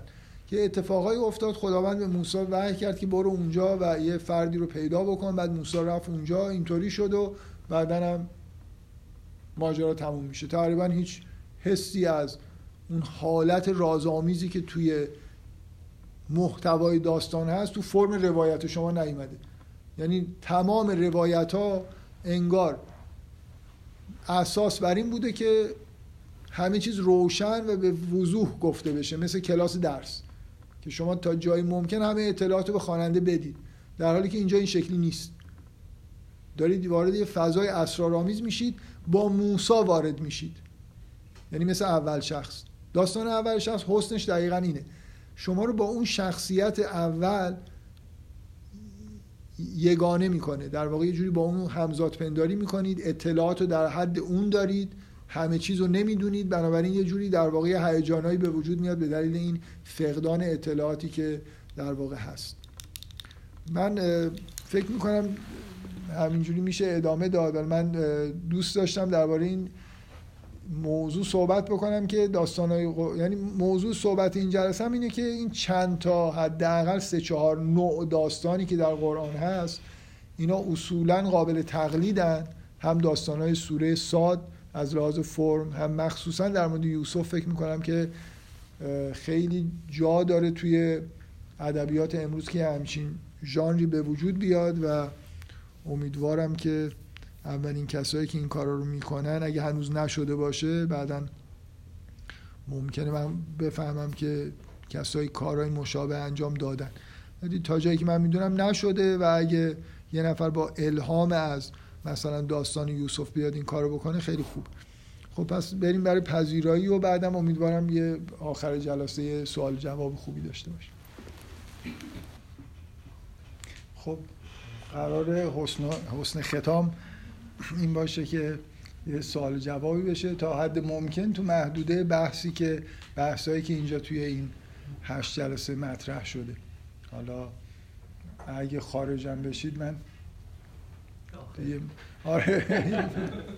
یه مقدار سعی می‌کنم مثلا یا جواب ندم مختصر جواب بدم بالاخره. ببینیم چی اگه همه سوال خارج باشه بالاخره مجبوریم جواب بدیم. خب بفهم در مورد این همین چیزی که ساعت اول صحبت کردین راجع به این یوسف که میگن تلاه خب. نتیجه گرفتید که گفتی میشه نتیجه گرفت که اینها در معرض یه اتهامی بودن. خب و حالا قسم خوردن یه چیز روانیه که باید مبارزه کنن که آره. مثلا بگن ما درست این اتهامه رو کی بهشون زده بوده اتهام و پدرشون پدرشون که تو داستان پیامبر دیگه خب. خب. پدرشون علم داره نباید بهشون اتهام بزنه چرا باید اتهام بزنه اتهام یعنی چی؟ من که میگم اتهام پدرشون زده اتهام در اثر رفتار و ناباوری پدرشون به وجود اومده. یعنی پدرشون شما می‌بینید که مستقیم بهشون نمیگه شما دارید دروغ میگید. ولی قبول نمی‌کنه حرف اینا رو. حالا این انعکاسش توی خود پدرش ببین پدرش یه جمله به اینا گفت و دیگه هیچی نگفت. گفت اینطوری نشده. من باور نمی‌کنم. می‌دونم که یوسف زنده است. بنابراین اینا دارن دروغ میگن یا اشتباه می‌کنن. خب حالا پدرش به نظر میاد اصلا قضاوت نمی‌کنه. می‌دونه که اینطوری نشده. چون پیامبره و فرد مقدسیه قدرت این رو داره که جلوی ذهن خودش رو بگیره که سراغ این نره که نمی‌خواد اصلا جستجو بکنه. ولی توی خانواده و قومی که اینا دارن زندگی می‌کنن انکاسش چیه؟ یعقوب میگه که یوسف کشته نشده اینا میگن شده بنابراین خب اینجا تناقض نداره با این کاری که حضرت یوسف داره می‌کنه که سعی یعنی فرض کنید حضرت یوسف هم موقع برمیگشت بله. شما گفت اینا برای این برادر بد می‌شد و اینکه اینا دستشون رو می‌شد آره. یعنی سرمنشه اون داستان اینه که اینا بد نشن تو جامعه آره من ولی یه جوری احساس می‌کنم الان داریم که یه کمی شده آره فکر می‌کنم فکر می‌کنم الان چیزی که گفتم درست نیست. یعنی از داستان اینجوری نمی‌فهمیم. از داستان اینجوری می‌فهمیم که مردم یعنی چیزی که به ذهنم اومد اینه. مردم قبول کردن حرف اینا. رو آره پدره قبول نکردن چرا مردم قبول کردن؟ برای اینکه وقتی که آخر داستان پیرن رو دارن میارن یعقوب میگه که من بوی یوسف رو میشنوم مردم بهش میگن که انک فی زلال کل قدیم. حرف یعقوبه که باور نمی‌کنن انگار. متوجه هستی؟ یعنی بله. ولی ولی مسئله اینه دیگه برادرها همه زندگیشون با پدرشون و پدرشون. نه فقط اینکه یه, یه چیزی اینا گفتن. یعنی سی سال پدرشون مرتب داره میگه که یوسف زنده است. این ماجرا ماجرای کوچیکی نیست و اینا در واقع در مقابل ناباوری پدرشونه که این اتفاق براشون افتاده که حس این که باید حرفاشون که باور بشه یا نه نه مردم. اصلا مردم من قبول دارم. مردم رو بذارید کنار. به نظر می‌رسه قضاوت مردم به نفع برادرها بوده. آره من می‌خواستم اینو بگم. آره، که- آره ولی خب اون تلاهه نتیجه همینه که چقدر مهمه که یعقوب باور نکرده. و هر چی اینا گفتنم یعقوب میگه من می‌دونم این زنده است و این چیزی که شما دارید میگی درست نیست. خب بنابراین چیزن دیگه. در مقابل یعقوب وزن خیلی زیادی داره از نظر عاطفی اینا به شدت. در واقع اینا دنبال چی بودن؟ دنبال این بودن که شیطان بهشون یاد داد که یوسف رو دور کنید بکشیدش یا بندازیدش یه جایی که یخلو لکم و چعبی کن بله. که توجه پدرتون به شما در واقع بیشتر بشه به شما توجه بکنه. اینا به این نرسیدن. در واقع فریب خوردن. اون کارو کردن. توجه یوسف توجه یعقوب به یوسف بیشتر هم شد و کم و توجهی به اینا نکرد و همه اینا نتیجه ناباوریه. بنابراین زندگی اینا تحت تاثیر ناباوری یعقوبه. این مهم نیست که- توی خانواده خودشون مونده؟ یعنی انعکاسی به بیرون نباید داشته باشه. وگرنه با پیامبری حضرت یعقوب به نظرم یه ذره مشکل خواهد و اینکه یوسف داره این کار می‌کنه که اینا پیش جام تو جامعه خراب نشن دیگه و خرید آدمای بهتری بشن ببین، ف- واقعا مسئله خراب شدن پیش جامعه هستا ولی فرعیه. به نظر من. به نظر من اصلاح خود شر... پی... به وجود آوردنه. یعنی اون بازی اون تئاتری که در واقع یوسف می‌سازه برای اینه که اینا خودشون متوجه بشن که کاری که یوسف داره می‌کنه باز برای خود متن اینه که اینا آگاه بشن به کاری که کردن. مسئله اینکه جلوی مردم چی بشه فرعیه نه اینکه نیست و- ولی هدف حضرت یعقوب هم همین باشه یعنی اگه شما بله،. ایمانی به داستان نگاه بله. می‌کنید و هر دو هم حضرت یوسف بله، همینه. در همین جهت دارن دیگه بله. پس هر حرفی می‌زنین در مورد تقابل اینا تقابل در مورد این ناباوری ناباوری که یعنی بین شما انت... و- شما انتظار دارید که یعقوب بگه من باور کردم نه نه نه شما رو. انتظار. میگم باید هر حرفی توی این برخوردایی که بین اه، برادرها بلکه برگشتن و یعقوب ببینید با ناباوری خودش یه کمک بزرگی به برادران می‌کنه. آه. که بالاخره این زخم و زنده نگه میداره این کار. بله. این خیلی مهمه دیگه. شما یه چیزی که قرار التیام پیدا بکنه اگه یعقوب ابراز باور می‌کرد و اصلا ماجرا تموم شده مثلا یه جوری هم رفتار می‌کرد که خب دیگه یوسف مرد و حالا پسرای من اشکال نداره گرگ خورد و اینا مثلا برای خب این که نمی‌شد برای اینکه واقعیت نداره و یعقوب هم می‌دونه واقعیت نداره ادا نمی‌تونه در بیاره قبول ولی اتهام هم نمی‌زنه بهشون هیچ اتهامی بهشون نمی‌زنه. بله این در جر... چیز و نمی‌زنه واقعا شما از قرآن همینو می‌فهمید که برای اینکه جمله‌ای که در مورد دوم میگه همون جمله مورد اوله. چیزی که یعقوب میگه من اینو تو همون جلسه به نظر من خیلی نکته مهمی که جمله همونه. وقتی یه نفر اطلاعاتی میاره که یعقوب می‌دونه که درست نیست نمیگه داری دروغ میگی. میگه که میگه سولات لکم انفسکم امرا. یه نفستون یه چیزی رو در نظرتون جلوه داده. حالا در مورد اول اینه که یه توطئه‌ای کردید. فکر کردید مثلا به جایی می‌رسید. در مورد دوم اینه که نفستون باعث شده که عدم واقعیت این ماجرا رو نبینید و این معلومه که اون دزدی نکرده. و در هر دو مورد داره میگه که سراحتا داره میگه که این خبری که آوردی درست نیست. نه اینکه در دروغ. معرض اتهام نیستن آره. من می‌خوام بگم. یعنی اینکه شما لزوما دروغ نمیگین ولی این خبر درست بله همینه. مسئله تلاه تلاه در مقابل ناباوری است. بله. من اصرار کنم. حالا اینجوری فکر کنید. فکر کنید که یعقوب میگه که شما اشتباه شما اشتباه دارید می‌کنید خب؟ فکر کنید ت- عکس العمل برادرها چیه به خود بازسازی کنید. بله. عکس العمل برادرها چیه؟ همینجا کارو تموم می‌کنن هزار تا داستان درست می‌کنن که من خودم دیدم کلشو کند. بله. من خودم دیدم که این من پیرن از تو دهنت گرگه در آوردم. خب اینا دیگه دروغ دارن میگن دیگه و وقتی یعقوب وایسته بگه که این اتفاق نیفتاده یعنی دارید دروغ میگید دیگه اینا رو دارید دروغ میگید این خبر مثلا اول ممکنه من بتونم زیر سیبیلی رد کنم که اشتباه دارید می‌کنید. ولی وقتی داستان درست کردید که من دیدم که یوسف خورده شد اصلا رفت تو شکم گرگ و تموم شد و پیرنه رو از تو دهن گرگ در آوردم. دیگه دارم دروغ میگم و وقتی یعقوب باز تو چشم من نگاه کنه بگه که اینجوری نیست دیگه مثل اتهام زدن دیگه. من فکر می‌کنم در واقع خودشون رو در معرض اتهام قرار دادن چون خیلی میل داشتن که باور کنه یعقوب. بنابراین روزها تلاش کردن که داستان رو در واقع یه جور دیگه تعریف بکنن یه کاری بکنن که یعقوب یه روزی بهشون بگه خب پس راست دارید میگید و نگفت یعقوب. بله. در واقع تلاهه رو اینجوری چیز کنید که ناباوری یعقوب در مقابل یه چیزی که برای اینا خیلی مهم بوده که باور کنه. اینا آره. در این معرض این قرار گرفتن که باید هی بار من فکر کنم از همونجا شروع کردن قسم خوردن دیگه. ناباوری قبول دارم ولی اینکه در معرض اتهام بودن در نمیاد سوالتون درباره ناباوری و تلاهه. بود و در معرض اتهام قرار دادن نتیجه رفتار یعقوبه نه اینکه بهشون تهمت دروغگویی بزنه. ولی در معرض اتهام دیگه. در معرض اتهام خب اگه نگه که اینا در معرض اتهام قرار نمی‌گیرن. میگه اینا در معرض اتهام قرار می‌گیرن که لازم قسم بخورن. وقتی میگه شما دارین اشتباه می‌کنین شاید انسان اشتباه دیدین یا مثلا یه جوری دیگه شده لزوما مطمئن شما- باشید که اونا ادامه دادن و در در واقع در معرض دروغگویی قرار گرفتن. یعنی رفتارشون اینه. اگه همون شب همه چیز تموم می‌شد اونا یه چیزی گفتن. خب معلومه که اینطوری نمیشه.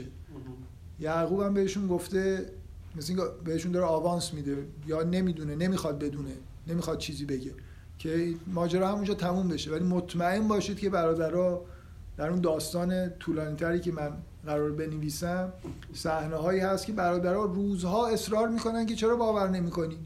ما دیدیم اون میگه من خودم دیدم اون میگه من از دهن گرگه کشیدم. گرگه این شکلی بود گرگه برای اینکه با فکر می‌کنن روی جهالتشون که جزئیات بگن بر یعقوب باور می‌کنه و یعقوب هم ما روزها نگاهشون کرده گفته که این حرفا رو نزنید اینجوری نشد. بنابراین در معرض اتهام قرار می‌گیرن. وقتی یه نفر دروغ میگه و یکی باور نمی‌کنه در معرض اتهام در واقع یعقوب نمیگه شما دروغ میگید. آره. ولی و اگه جزئیات وارد کار بکنن همون شب هم ببینید شما فکر نکنید اون شب اومدن همون یه جمله رو گفتن که. داستان درست کردن من فکر کنم یعقوب بهشون میگه که شما فکر می‌کنین که اینجوری شده ولی من می‌دونم که اینجوری نشد طرف داره داستان تعریف می‌کنه که من گرگو دیدم اومد یوسف رو برداشت برد پشتون تپه خورد رفتم بگیرمش پیرنش رو گرفتم اون یوسف رو با خودش برد. می‌خواد مطمئن بشه همه رو مطمئن کنه که یوسف مرد. خب بعد این میگه که اینا چیزی که دارید میگید درست نیست. مثلا آیه که مثلا به یهود به کسایی که فکر می‌کنن حضرت عیسی کشته شد میگه که این اشتباه می‌کنین شب بله مثلا. خب. خب. اینا واقعا دیدن و فکر کردن که حضرت مسیح مثلا کشته شد و اینجوری نشده بود. خب این خیلی چیزه. اونجا یه معجزه الهی اتفاق افتاده. مثلا یه کسی به شکل مسیح در اومده. شما می‌خواید بگید که خب حضرت الان- واقعا همین فکر بکنه. یه- چیز الهی اونجا پیش اومده. ولی اینا واقعا فکر کردن که گرگ خورده. ب- خودشون چی فکر می‌کنن؟ خودشون فکر کنن گرگ خورده. نه از دیدگاه از حضرت یعقوب میگم اتهام بهشون نمی‌زنه تو قرآن. خیلی چیز دیگه. من فکر نمی کنم یعقوب توضیحی هم بده. اینا یه کلا اینه دیگه. یه کسی دوست داره که یه دروغی داره میگه و دوست داره تو باور کنی و تو باور نمی‌کنی.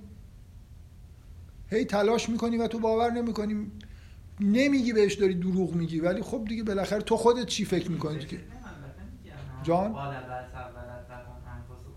نمیگه دو... آخه نه دروغ ببینید دفعه دوم اینا دارن دروغ میگن سوال اینه نه. دفعه دوم راست دارن میگن بنابراین اون اتهام دروغگویی توش نیست من میگم تو خود منی که دارم دروغ می‌سازم حال منو نگاه کن بله. من هر روز میام به شما یه شواهد جدید میگم باز تو باور نمی‌کنی حالا چی پیش خودم فکر کنم؟ این باور نمی‌کنه دیگه. قسم می‌خورم باور نمی‌کنه. این در ات... این در واقع در معرض اتهام دروغ گفتن در واقع قرار می‌گیرن. از دیدگاه اونا قبول دارم ولی خب همون از آره، دیدگاه از اونا. از دیدگاه. از دیدگاه یعقوب میگم این چیزی که من در واقع میگم اینه که توجیه شما از تلاهه باید. بفهمید که اینا در یه همچین حالی بودن. خودشون اینجوری بودن. خودشون. بودن دیگه واقعا آره،. برای همینی که از نظر روانی اینجوری شدن که هی انگار حالا هر چی میگن انگار طرف مقابل باور نمی‌کنه موضوع اینه که ببین این خیلی انگار پررنگ بوده که اینا به اینجا رسیدن خیلی زیاد همه جمله هاشون با طلا یعنی بله. غیر عادیه دیگه یعنی شما هی توجه می‌کنید به اینکه اینو ساده ترین حرف هم می‌خوان بزنن میگن طلاه بنابراین بله. موضوع مهمی تو زندگیشون بوده مثل اینکه یه اتفاق خیلی چیزی افتاده. من حالا حالا که این بحث شد اون قسمت های اون داستانی که قرار بنویسم اون زیادتر می‌کنن. که هی میان اصرار می‌کنن جزئیات میگن. باز دوباره یعقوب وای میسته بهشون میگه که نه اینجوری نشده. هم همین تیکایی که شما دارین پر می‌کنین. خب. این از اون چیزایی نیست که ذهن نه.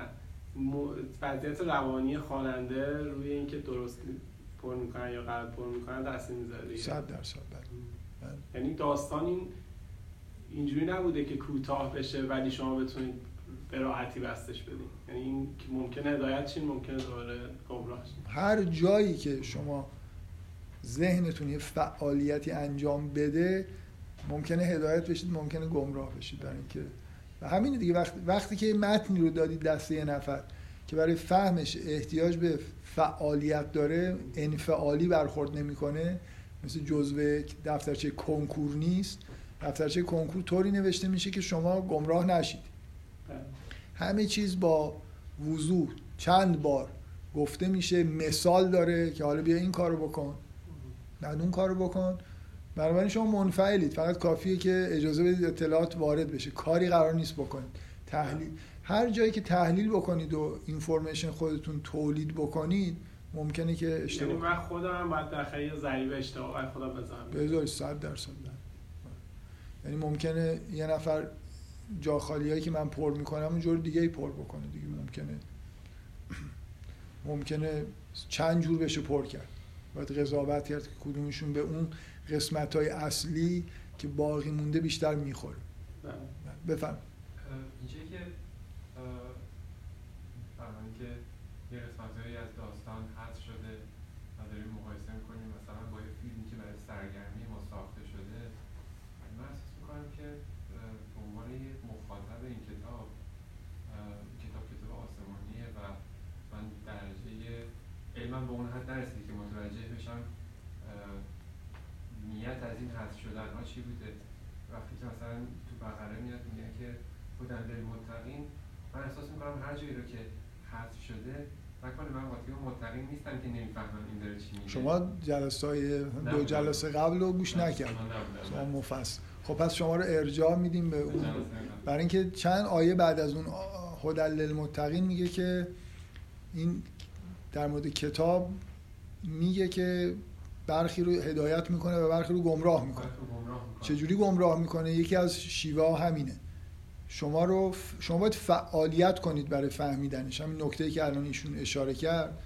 شما کتاب طوریه پر از جاخالیه به قول خود کتاب میگه یه سری آیات اصلا هست متشابهاته. یعنی می‌تونید برداشتای شمایید که باید انتخاب کنید. بنابراین اگه با تقوا نباشید گمراه میشید.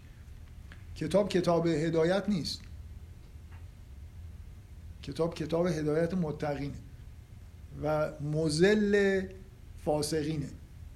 یعنی عمدن یه در رو گمراه می‌کنه. همین نکته اصلی همینه. من یه جلسه مفصل در مورد این صحبت کردم که یکی از ویژگی های مهم نه فقط داستان ها کل قرآن که طوری تنظیم شده که شما مجبورید برای فهمش جا خالی پر کنید. بنابراین هر کسی درست نمی‌فهمه دیگه. ذهن یه عده که میگه اونایی که در قلبشون مثلا یه زیغی هست اینا یه جایی یه چیز دیگه برداشت می‌کنن و گمراه میشن. بنابراین اون ترسی که شما دارید باید داشته باشید. خب این راهو باز می‌کنه برای تفسیر اون آدمایی که می‌خوان از این کتاب سوء استفاده کنن نه. باز می‌کنه. تفسیر آره ولی ولی کسی بخواد از این سوء استفاده کنه از این کتاب و آه. خیلی راحت باز شده که اولا این اولا این کتاب اگه تفسیرهای مختلف هم ازش بشه متقین گمراه نمیشن همون فاسقین گمراه میشن. اونی که داره تفسیر اشتباه می‌کنه جزو فاسقینه کسایی که حرفش هم گوش می‌کنن جزو فاسقینن. بنابراین چیز اتفاق بدی نیفتاده. شما یه خطایی که باید تو ذهن آدما کلا اصلاح کرد اینه که قرآن کتاب هدایت نیست. این دروغه. قرآن کتاب هدایت متقین. یعنی اینطوری نیست که شما فکر بکنید که هر کسی الان بیاد قرآن بخونه هدایت میشه. باید خودشو در اختیار حداقل موقعی که داره قرآن می‌خونه با تقوا. یعنی اینکه میشه تفسیرهای فلان کرد آره. شما در واقع این نکته اینه. شما گوش نگید من جواب ندم ها برای اینکه ها؟ بذار خیلی مختصر جواب میدم ولی گوش بدید این چیزها رو دیگه بحث‌های قبل. این نکته اینه که زبان ابهام داره. دفترچه کنکور هم هر کاری می‌کنن باز یه اشتباه می‌کنن. و اینکه چیز خیلی ساده ای می‌خواد بگه این چارت علامت رو چجوری بزن. چه برسه بخواید درباره جهان ماورای طبیعت و قیامتی که هیچکی ندیده و نمی‌تونه بفهمه چیه و اسرار عرفانی و همه اینا توی کتاب صحبت کنید. با هر زبانی صحبت بکنید هر چقدر هم سعی کنید واضح باشه قطعا ابهامای زبان ابهام داره ذاتا. یعنی شما یه عبارت با یه معنای کاملا مشخص نمی‌تونید بگید. این چیز یه جمله معروفی هست که زبان منشأ سوء تفاهم. خب؟ اینو اینو در نظر بگیرید. حالا من به عنوان معلف دو تا کار می‌تونم بکنم. یکی اینکه هی زور بزنم که این ابهاما رو کم کنم. یکی اینکه سعی کنم یه جور هوشمندانه ای از این ویژگی زبان استفاده کنم. حرف من اینه که تو قرآن این اتفاق دوم افتاده. یعنی یه جوری گفته شده که آدمایی که یه ویژگی های خوبی دارن درستش رو بفهمن آدمایی که ویژگی های خوبی ندارن اون ابهام اینا رو به جای بدی بکشونه. بنابراین اون ویژگی که نمیشه رفعش کرد شما نمی‌تونید یه متن ادبی هم نباشه متن قانون هم می‌خواید بنویسید ابهام داره متن ادبی که حتما ابهام داره. یکی اینکه می‌تونید خودتون رو ول کنید که خب دیگه من سعی خودم رو کردم ولی یکی اینکه فکر کنید درباره اینکه این ابهاما رو چجوری می‌تونید باش بازی بکنید که به اون هدفی که می‌خواید برسید. قرآن ادعاش اینه که اون کار دوم انجام شده. یعنی یه محکم متشابه های گذاشته شده که اونایی که متقی هستن درستشون می‌فهمن اونایی که اون ویژگی مطلوب رو ندارن که دوچار ابهام میشن. حالا این به هر حال نکته مهمیه که شما چون فضای بحث اینجا اینطوری این حرفا زده شده فکر کنم بدون اینکه مستقیم گفته بشه به شما منتقل شد دیگه. بالاخره قرآن پر از جاخالیاییه که شما باید پر کنید. امتحان دارید می‌دید وقتی که قرآن می‌خونید. که اینجا مکس بکنم یا اینو سرهم بخونم. این واژه رو اینجوری معنی کنم یا اونجوری معنی کنم. بنابراین مدام انگار سر یه هستید. و نکته اینه که وقتی ف... چجوری انسان رشد می‌کنه؟ شما تو حالت انفعال رشد نمی‌کنید وقتی کار انجام می‌دید کار درست قرآن که دارید می‌خونید همینجور که این راه ها رو درست میرید و جایی که نمیفهمیدم قرآن میگه خب یه چیزی نمی‌فهمی اینو دیگه ذهنتو اینجا رو کات کن دنبال شبهات نرو. اون چیزی که می‌فهمی رو مطمئنی اونو جلوش برو. اینجوری که با تقوا در واقع رفتار می‌کنید. مثلا اونجوری که تو زندگی باید تقوا داشته باشید موقع خوندن قرآن هم باید تقوا داشته باشید. در حد علم خودتون چیزایی که می‌فهمید و جلو برید و این بهتون رشد میده. برای اینکه دارید فعالیت می‌کنید. خب شما سوال داشتید. در مورد همون نکته آخری که در سال قبلی گفتید که آدم مخاطب با توجه به افکار خودش نظر خودش محیط خودش می‌تونه این جاخالی ها رو متفاوت پر بکنه. و مختلفی به وجود میاد از یه داستان با توجه به اینکه مخاطب چجوری اون جاخالی ها رو پر کرده. و نقش ما آیا واقعا اینه که در واقع قضاوت کنیم و ببینیم کدومشون بهتره یا همشون می‌تونن درست باشن برای اون شخصی که در واقع اونجوری که خودش فهمیده اونا رو تفسیر کرده یا یه یه کسی دیگه ای باز دوباره بعد از بالا نگاه بکنه و سعی بکنه که بگه کدوم یک از این نگاه ها درسته. و اینکه در واقع وقتی به مخاطب اجازه میدیم که تفسیر خودش رو بیاره در طول زمان این عوض میشه. چیزی که مثلا امروز درسته از دید انسان مدرن مثلا ممکنه که صد سال دیگه کاملا ابتدایی باشه و کلا مفهوم رو عوض بکنه مثلا. ببینید اینکه زمان که پیش میره یه چیزهایی فهمیده بشه که قبلا فهمیده نمی‌شد درست. ولی اینکه یه چیزی قبلا فهمیده می‌شد. و مثلا مثل اینکه من بگم در اون زمان درست بود ولی الان درست نیست. این یه خورده ابهام داره اگه منظورتون اینه. در مورد احکام میشه این حرف زد. یه حکمی در یه تاریخی درسته. یعنی بهترین حکم ممکن. ولی صد سال بعد این حکم ممکنه بهترین حکم ممکن نباشه. مثلا احکام مربوط به مجازات ها خب شما چه وسایلی برای مجازات دارید؟ چه امکاناتی دارید؟ اگه مثلا فرض کنید الان شما در طول تاریخ شیوه های اعدام رو نگاه کنید. خب مثلا کسی می‌تونه فرض کنید که شیوه اعدام با گاز کلور این کاری که تو اتاق مرگ می‌برن انسانی ترین شیوه کشتن باشه. مثلا میاله کلا دنبال راه انسانی برای کشتن گشتن یه خورده. راحت نیست. فرض کنید اینجوریه کم درد می‌کشن و این حرفا. خب من می‌تونم مثلا بگم که یه حکمی که هزار سال پیش می‌گفتن که مثلا فرض کن 200 سال پیشش با گیوتین گردن و قطع می‌کردن اون غلط این درسته. خب اون توی اون دوران تاریخی اصلا این شیوه وجود نداشت. امکانش نبود. من باید ببینم که یعنی احکام واقعا اینجوریه که در طول تاریخ درست بودن غلط میشن به معنا. یعنی چی؟ یعنی اون موقع بهترین شیوه اون بوده بعدا بهترین شیوه چیز دیگه میشه. چون امکانات فرق می‌کنه دوران عوض میشه. ولی وقتی درباره جهان مثلا نکات عرفانی دارید میگید داستان تعریف می‌کنید درست و غلط تغییر نمی‌کنه. یعنی یه خورده این اینکه برداشت هایی می‌شد که حالا یه برداشت دیگه میشه در واقع اینجوریه. من یه چیزی رو خوب نمیفهمیدم الان دارم بهتر می‌فهمم. نه اینکه یه غلطی درست شده. کاملتر می‌فهمم. مثلا این نکته رو دقت نمی‌کردم الان می‌تونم بهش دقت بکنم.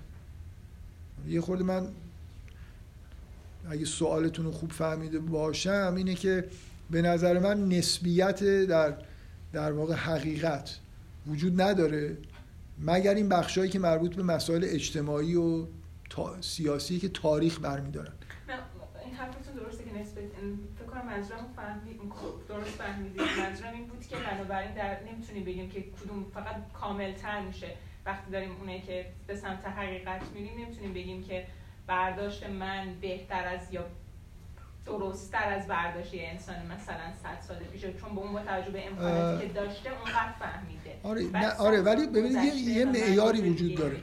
آره، یه معیاری وجود داره در مورد اینکه من قضاوت بکنم که یه برداشتی به عنوان یه برداشت از متن. چقدر درسته یا غلطه جدای از اینکه آیا با واقعیت تطبیق داره یا نه. یعنی مثلا من از داستان یوسف یه برداشتی می‌کنم. میگم اینجاش این جمله معنیش اینه تو این داستان. اینکه اصلا این داستان حقیقیه یا قصد معلف چی بوده اینا رو من فعلا کار ندارم. ولی شما در یه متن وقتی یه برداشتی می‌کنید هر چقدر بیشتر بتونید نشون بدید که با بقیه متن هماهنگ و جور در میاد نشانه اینی که برداشتتون درست. این یه چیزه. این در واقع یه معیار. واقعا. معیاریه که شما در مورد هر متنی حالا مقدس یا غیر مقدس می‌تونید اینو بگید. من درباره اثر هنری یه محتوایی رو بهش نسبت میدم. اگه با تمام اجزای این اثر هنری یه جوری هماهنگ بود برداشتم قویه. هیچ وقت نمی‌تونم بگم کامله. ولی نسبت به یه برداشت ضعیفی که با تقریبا اکثر چیزهایی که در متن می‌بینم تناقض داره خب معلومه این تفسیر بهتریه بین تفسیرها میشه مقایسه کرد. یعنی اینجوری نیست که این چیزی که من خیلی میشنوم اینه که خب تفسیرهای مختلف میشه کرد. خب بله تفسیر در شما درباره هر اثر هنری تفسیر ولی معنیش نیست که نمیشه این تفسیرها رو با هم دیگه مقایسه کرد و گفت که این بهتر از اونه یا نه. معیارمون عقلمونه دیگه. معیارمون عقلمونه و نگاه کردن معیارمون خود اون در واقع متن و تحلیل عقلانی و منطقی که از متن در واقع می‌کنیم بفهم دو تا نکته به ذهن من رسید. یکی اینکه همین چیزی که شما میگید درباره فهم من یه چیزی شنیدم حالا خیلی ممنون چون توضیح بدید. میگن که خب قرآن قرآن لایه لایه است. بله. و وجود انسان هم لایه لایه اینکه برای فهم دقیق یه جوری باید مثلا این لایه ها به هم مچ بشن. بله. حالا وجود انسان لایه لایه- لایه است و چجوری آدم می‌تونه کشف کنه من نمی‌دونم حالا اگه شما توضیح بدید. ولی منظور این که قرآن بطن داره یعنی اینکه مثلا فرض کنید خب یه چیزی به اصطلاح میگن یا ظاهر آیاته الان من داستان یوسف رو خوندم یه داستان که اتفاق افتاده ده مثلا جنبه تاریخی داره داره برای من روایت می‌کنه. این آدم آمد اون رفت این بین اینو گفت اونو زندانیش کردم و الی آخر. خب به نظر میاد که داستان رو خوندم و فهمیدم چه اتفاقی افتاد.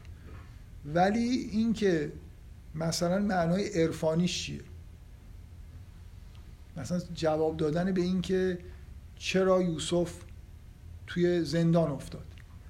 مثلا فرض کن به این دقت بکنم که یوسف تو چاه افتاد در اومد دوباره توی سیاه چاله افتاد در اومد و بعد به پیامبری رسید.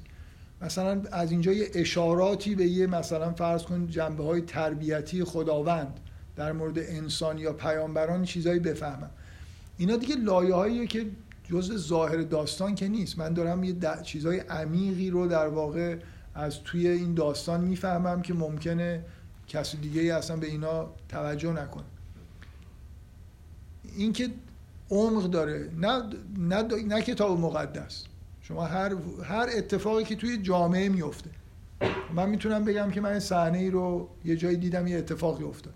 اینکه چقدر می‌تونم چقدر دانش جامعه شناسی دارم و این جامعه رو می‌شناسم می‌تونم چیزهای عمیقتری رو بفهمم. اتفاقا که از چیزهای جالب در واقع متنایی که مثلا فرض کنید آدمایی مثل فوکو. کتاباشون یکی از ویژگیهاشون اینه که خیلی از فصلا با یه ماجرا شروع میشه که در فرانسال این اتفاق افتاد. بعد نگاه می‌کنید ببینید تا چقدر عمیق میشه تو اینکه این ماجرای ساده ای که در یه روستایی اتفاق افتاد در مثلا 200 سال قبل در فرانسه چه چیز عمیقی رو درباره جامعه فرانسه و تاریخ مثلا اروپا داره به ما میگه. این مثل اینی که من به لایه های عمیقتر یه ماجرای ساده دارم پی می‌برم.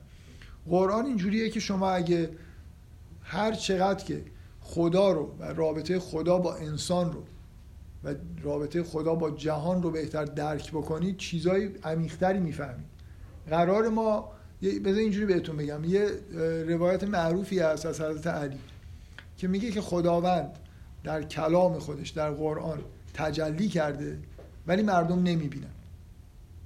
ته ماجرا اینه که اون دیدن بطنا اینه که اصلا واقعا خدا رو انگار ببینید. با تمام صفاتش که در قرآن تجلی کرده. خب چقدر شما اینجوری وقتی یه داستانی می‌خونید خدا رو می‌شناسید همونقدر در واقع عمیق شدید دیگه. عمقش اینه که لایه لایه برید جلو و به این برسید که منشأ همه چیزهایی که در دنیا هست صفات الهیه. هر اتفاقی که در داستان یوسف افتاد هم همینجوره. چیزی به غیر از تجلی خداوند نیست. اینکه همیشه در واقع این لایه ها وجود داره. توی فهم ما از یه اتفاقی که در اطراف خودمون می‌بینیم یا یه کتاب دیگه ای که می‌خونیم همه چیز این حالت یعنی می‌خوام بگم این ویژگی خاص قرآن نیست. و اینکه ما هم لایه لایه هستیم اینه که ما در واقع عمق خودمون از نظر معرفتی به کجا رسیده. در من میگم شما مثلا یه آدمی آدم سطحیه. یعنی اصلا کلا وجودش اینجوریه. از نظر معرفتی بیشتر از این ظواهر رو نمی‌تونه بفهمه. یه آدمایی هستن که یه مقدار یه راز انگار پشت پرده رو تا حدودی می‌بینن و یه آدمایی هم هستن که همشو می‌بینن. بسته به اینکه خودشون مثل اینکه اگه اینجا یه هفت تا لایه است اون برم هفت تا لایه برای فهم این مثل اینکه توی چه لولی در واقع شما درک می‌کنید وجود داره دیگه. در واقع این همون چیزی که شما توضیح میده که جلسه پیش فکر کنم گفتی درباره قوم نوح که بله. اصلا خیلی قوم نوح که اصلا مشکل چیز دارن. به نظر میاد مشکل تکاملی دارن. آره یعنی خیلی قدیمی هن و خیلی ذهن ساده ای دارن. آخه شما چه انتظاری دارید؟ یه آدمایی که همین الان اگه یه آدمی پیدا بکنید که توی روستایی آموزش ندیده و تمام عمرش مثلا خیلی ساده رفته گوسفند چرونده و اینا. این معنیش نیست آدم عمیقی از نظر معرفتی نتونه باشه ولی ذهن ساده ای داره. اگه با شما حرف بزنه شما یه خورده باش پیچیده صحبت کنید نمی‌تونه اصلا دنبال بکنه حرفای شما رو. مغزش قدرت پردازشش سرعت پردازشش پایینه. ما توی دنیایی در واقع توی دوره از تاریخ به دنیا اومدیم که خیلی آموزش های منطقی و ریاضی و اینا دیدیم. و خیلی سریع می‌تونیم استنتاج بکنیم. بفهمیم یه نفر داره راست میگه دروغ میگه. مردم قوم نو مشکلشون اینه. اصلا سر و ته نداره خورده حرفاشون. اگه دقت بکنید مثلا نوح یه چیزی میگه اصلا اون یه چیز دیگه جواب میدن. مثل اینکه این دیالوگ مچ نمیشه با هم دیگه. وقتی شما با یه آدم خیلی خنگ صحبت بکنید همین اتفاق میفته شما یه چیزی میگید انتظار دارید الان جواب شما رو بدون یه چیزی که اصلا فهمیده یه چیز دیگه میگه و همینطور هی سوء تفاهم ایجاد میشه. به نظر میاد که از این نظر خورده مثل آدمای خنگن دیگه. من اصرارم اینه که این سادگی ذهن معنیش این نیست که قدرت کشف حقیقت ندارن اتفاقا خیلی وقتا ساده بودن آدم رو نزدیک می‌کنه به اینکه یه چیزی رو. حقیقت خیلی چیز پیچیده ای نیست. اون چیزی که قرار ما بفهمیم. توحید چیز پیچیده ای نیست از نظر معرفتی. مثل فهمیدن یه کورس مثلا ادوانس نمی‌دونم دوره دکترا که نیست. یه حقیقت ساده ایه بنابراین با سادگی ذهن به معنای قوم نو هم سازگاره. منتها اونا همین سادگی ذهنشون رو توی دیالوگ و مثلا مهاجه کردن به اصطلاح نشون میدن. نمی‌تونن خوب استدلال کنن نمی‌تونن حرفای مربوط بزنن پس این حرف که مثلا بگیم به مرور زمان مثلا بشر لایه های خودش رو بیشتر کشف می‌کنه نه اون لایه ها من فکر نمی کنم خیلی به این موضوع ربط داشته باشه. اینا همه تو همون سطح اول این پیچیدگی ذهن در حد تحلیل اینفورمیشنه. اون لایه ها کشف مینینگه. گاهی اوقات ساده بودن معنا رو راحتتر در واقع کشف معنا رو راحت می‌کنه. ولی ما ما مثل کامپیوتر قدرت پردازش زیاد داریم. کامپیوتر هیچ مینینگی رو کشف نمی‌کنه. فقط اینفورمیشن تحلیل می‌کنه. هم جلسه پیش هم الان بحث شد که مثلا با عقل باید بفهمیم. قرآن خیلی هم تاکید شده اینا. و این درسته. آخه عقل یعنی چی؟ عقل به معنای قرآنی یا به معنای فلسفی؟ عقل قرآن. عقل قرآن عقل فلسفی نیست. عقل فلسفی یه ش- عقل فلسفی شعبه از عقل چیز هست یا نیست یعنی والا چیز دیگه ایه. عقل فلسفی در واقع همون استدلال منطقیه. در حالی که شما به کاربرد واژه عقل در قرآن که نگاه می‌کنید اصلا معنی معنی استنتاج منطقی و تو قرآن واژه‌ای که می‌خوره بیشتر به اون چیزی که عقل میگن در فلسفه تفکره فکره. میگه افلا یتفکرون یعنی بشینم مثل اینکه گزاره ها رو تحلیل بکنم فکر بکنم. تعقلون خیلی احساس احساسات توش هست. مثل اینکه مثل یه کاری که موقع درک اثر هنری انجام میدم. یعنی قلب قلبم انگار توی اون دریافتای عقلی به معنای قرآن نقش داره. تو مغز انجام نمیشه اون چیزی که قرآن بهش میگه. عقل. آیه هست یه قلوب هم تعقلون بله. می‌خوام بگم همین این اشتباهات رو نکنید که یه واژه‌ای که الان به معناست و وقتی قرآن می‌خونید بعضی مثلا در دفاع از علوم عقلی بگم ببینید قرآن چقدر دعوت به تعقل می‌کنه. خب، بریم ببینیم تو قرآن اون علوم عقلی ربطی داره. این کلمه عقل اینجا به اون کلمه عقل توی قرآن به نظر من که خیلی مربوط نیست. کنه. بله فکر کردن یعنی یه چی یا مثلا یه واژه‌ای تو قرآن هست تدبر کردن. یعنی من یه چیزی رو بشینم باز ببینم اینو به اون ربط بدم. مثل تحلیل اینفورمیشن میمونه. و فکر کنم فکر کردن نزدیکتره به اون چیزی که ما بهش میگیم استدلال مثلا منطقی. ولی جامعه تره دیگه. یعنی فقط شامل استدلال منطقی نمیشه. ولی به هر حال حالا سوال اینه تو فکر کردن ما ما انسانیم. آرزوها داریم بله. نمی‌دونم احساسات داریم کشش های مختلف داره. خب تاثیر می‌ذاره بعد موقع بله. گمراه میشید دیگه. گمراه میشه انشاءالله.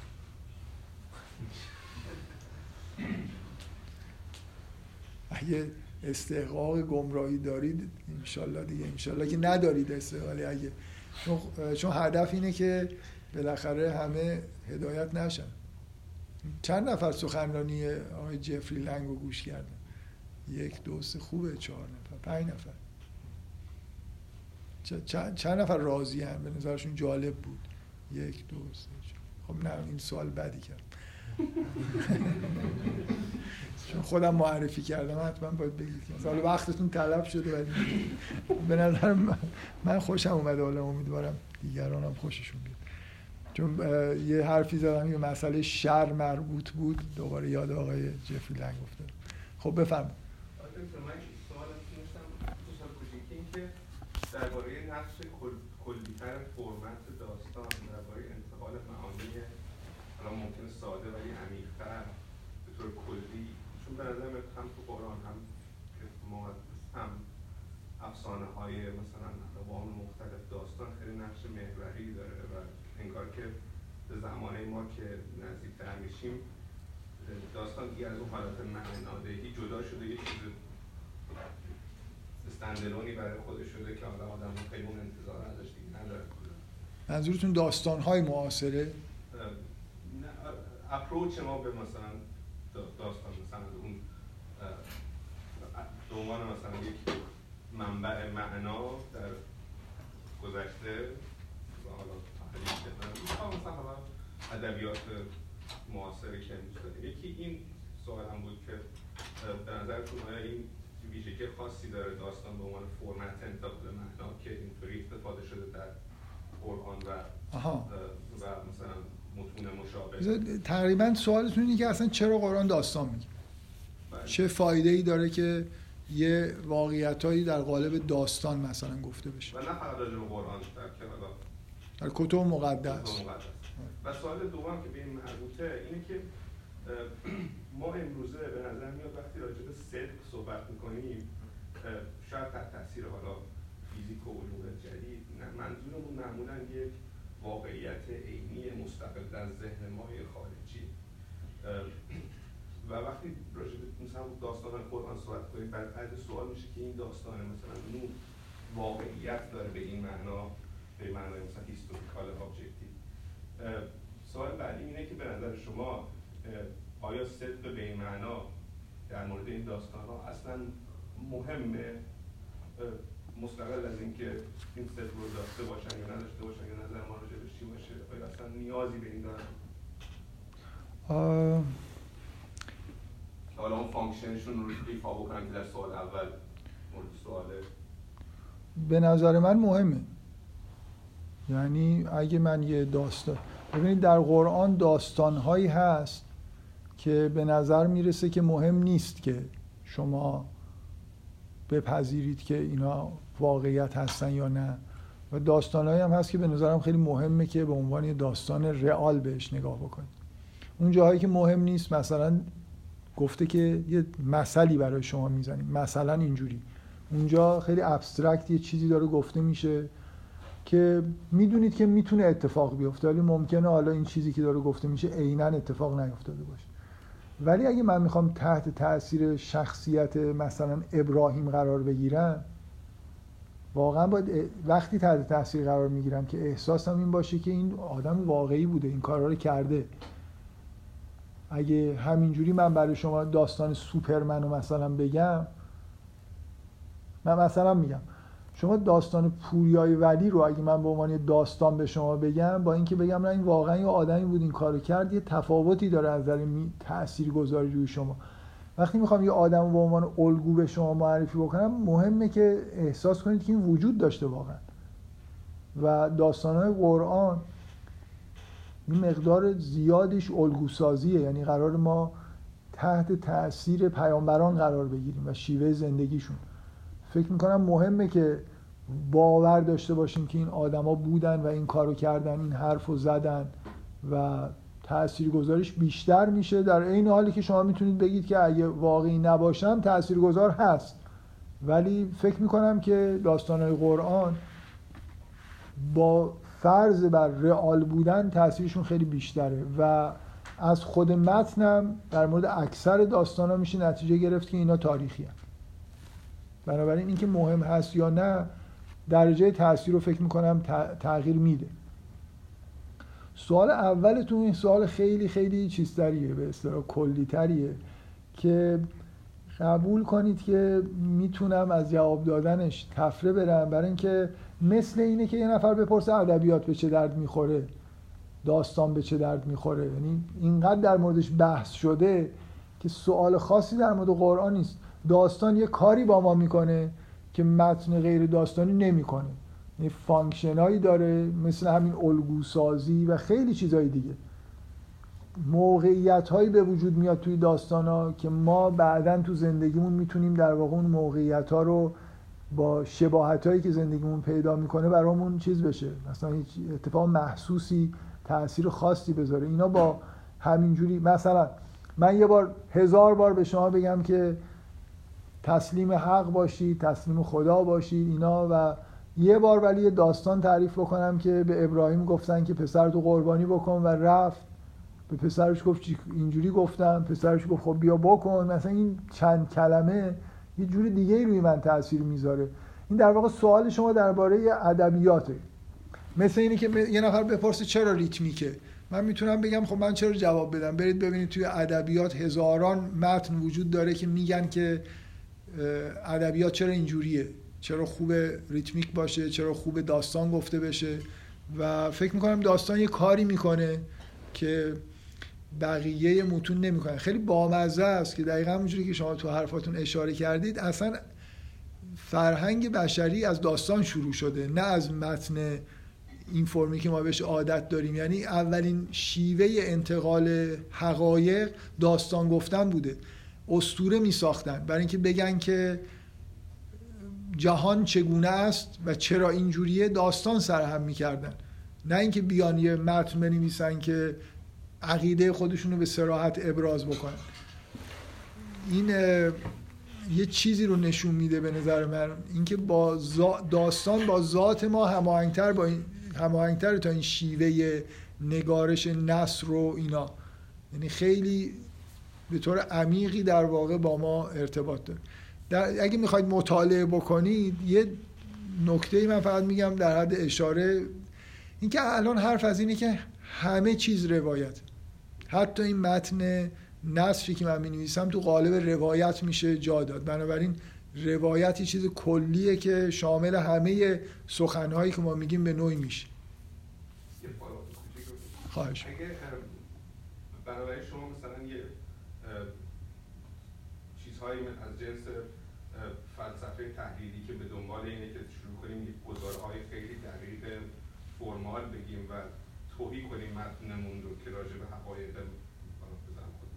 از هر گونه مثال و داستان و اینها رو شما یه راه گمراهی می‌دونید نه کاربردشون. ببینید آره مثل اینه که شما بگید که من یه ابزاری دارم مثلا این این نوع سخن گفتن فلسفه تحلیلی یه نوع یه نوع خاص فعالیت ذهن و تولید ادبیاته.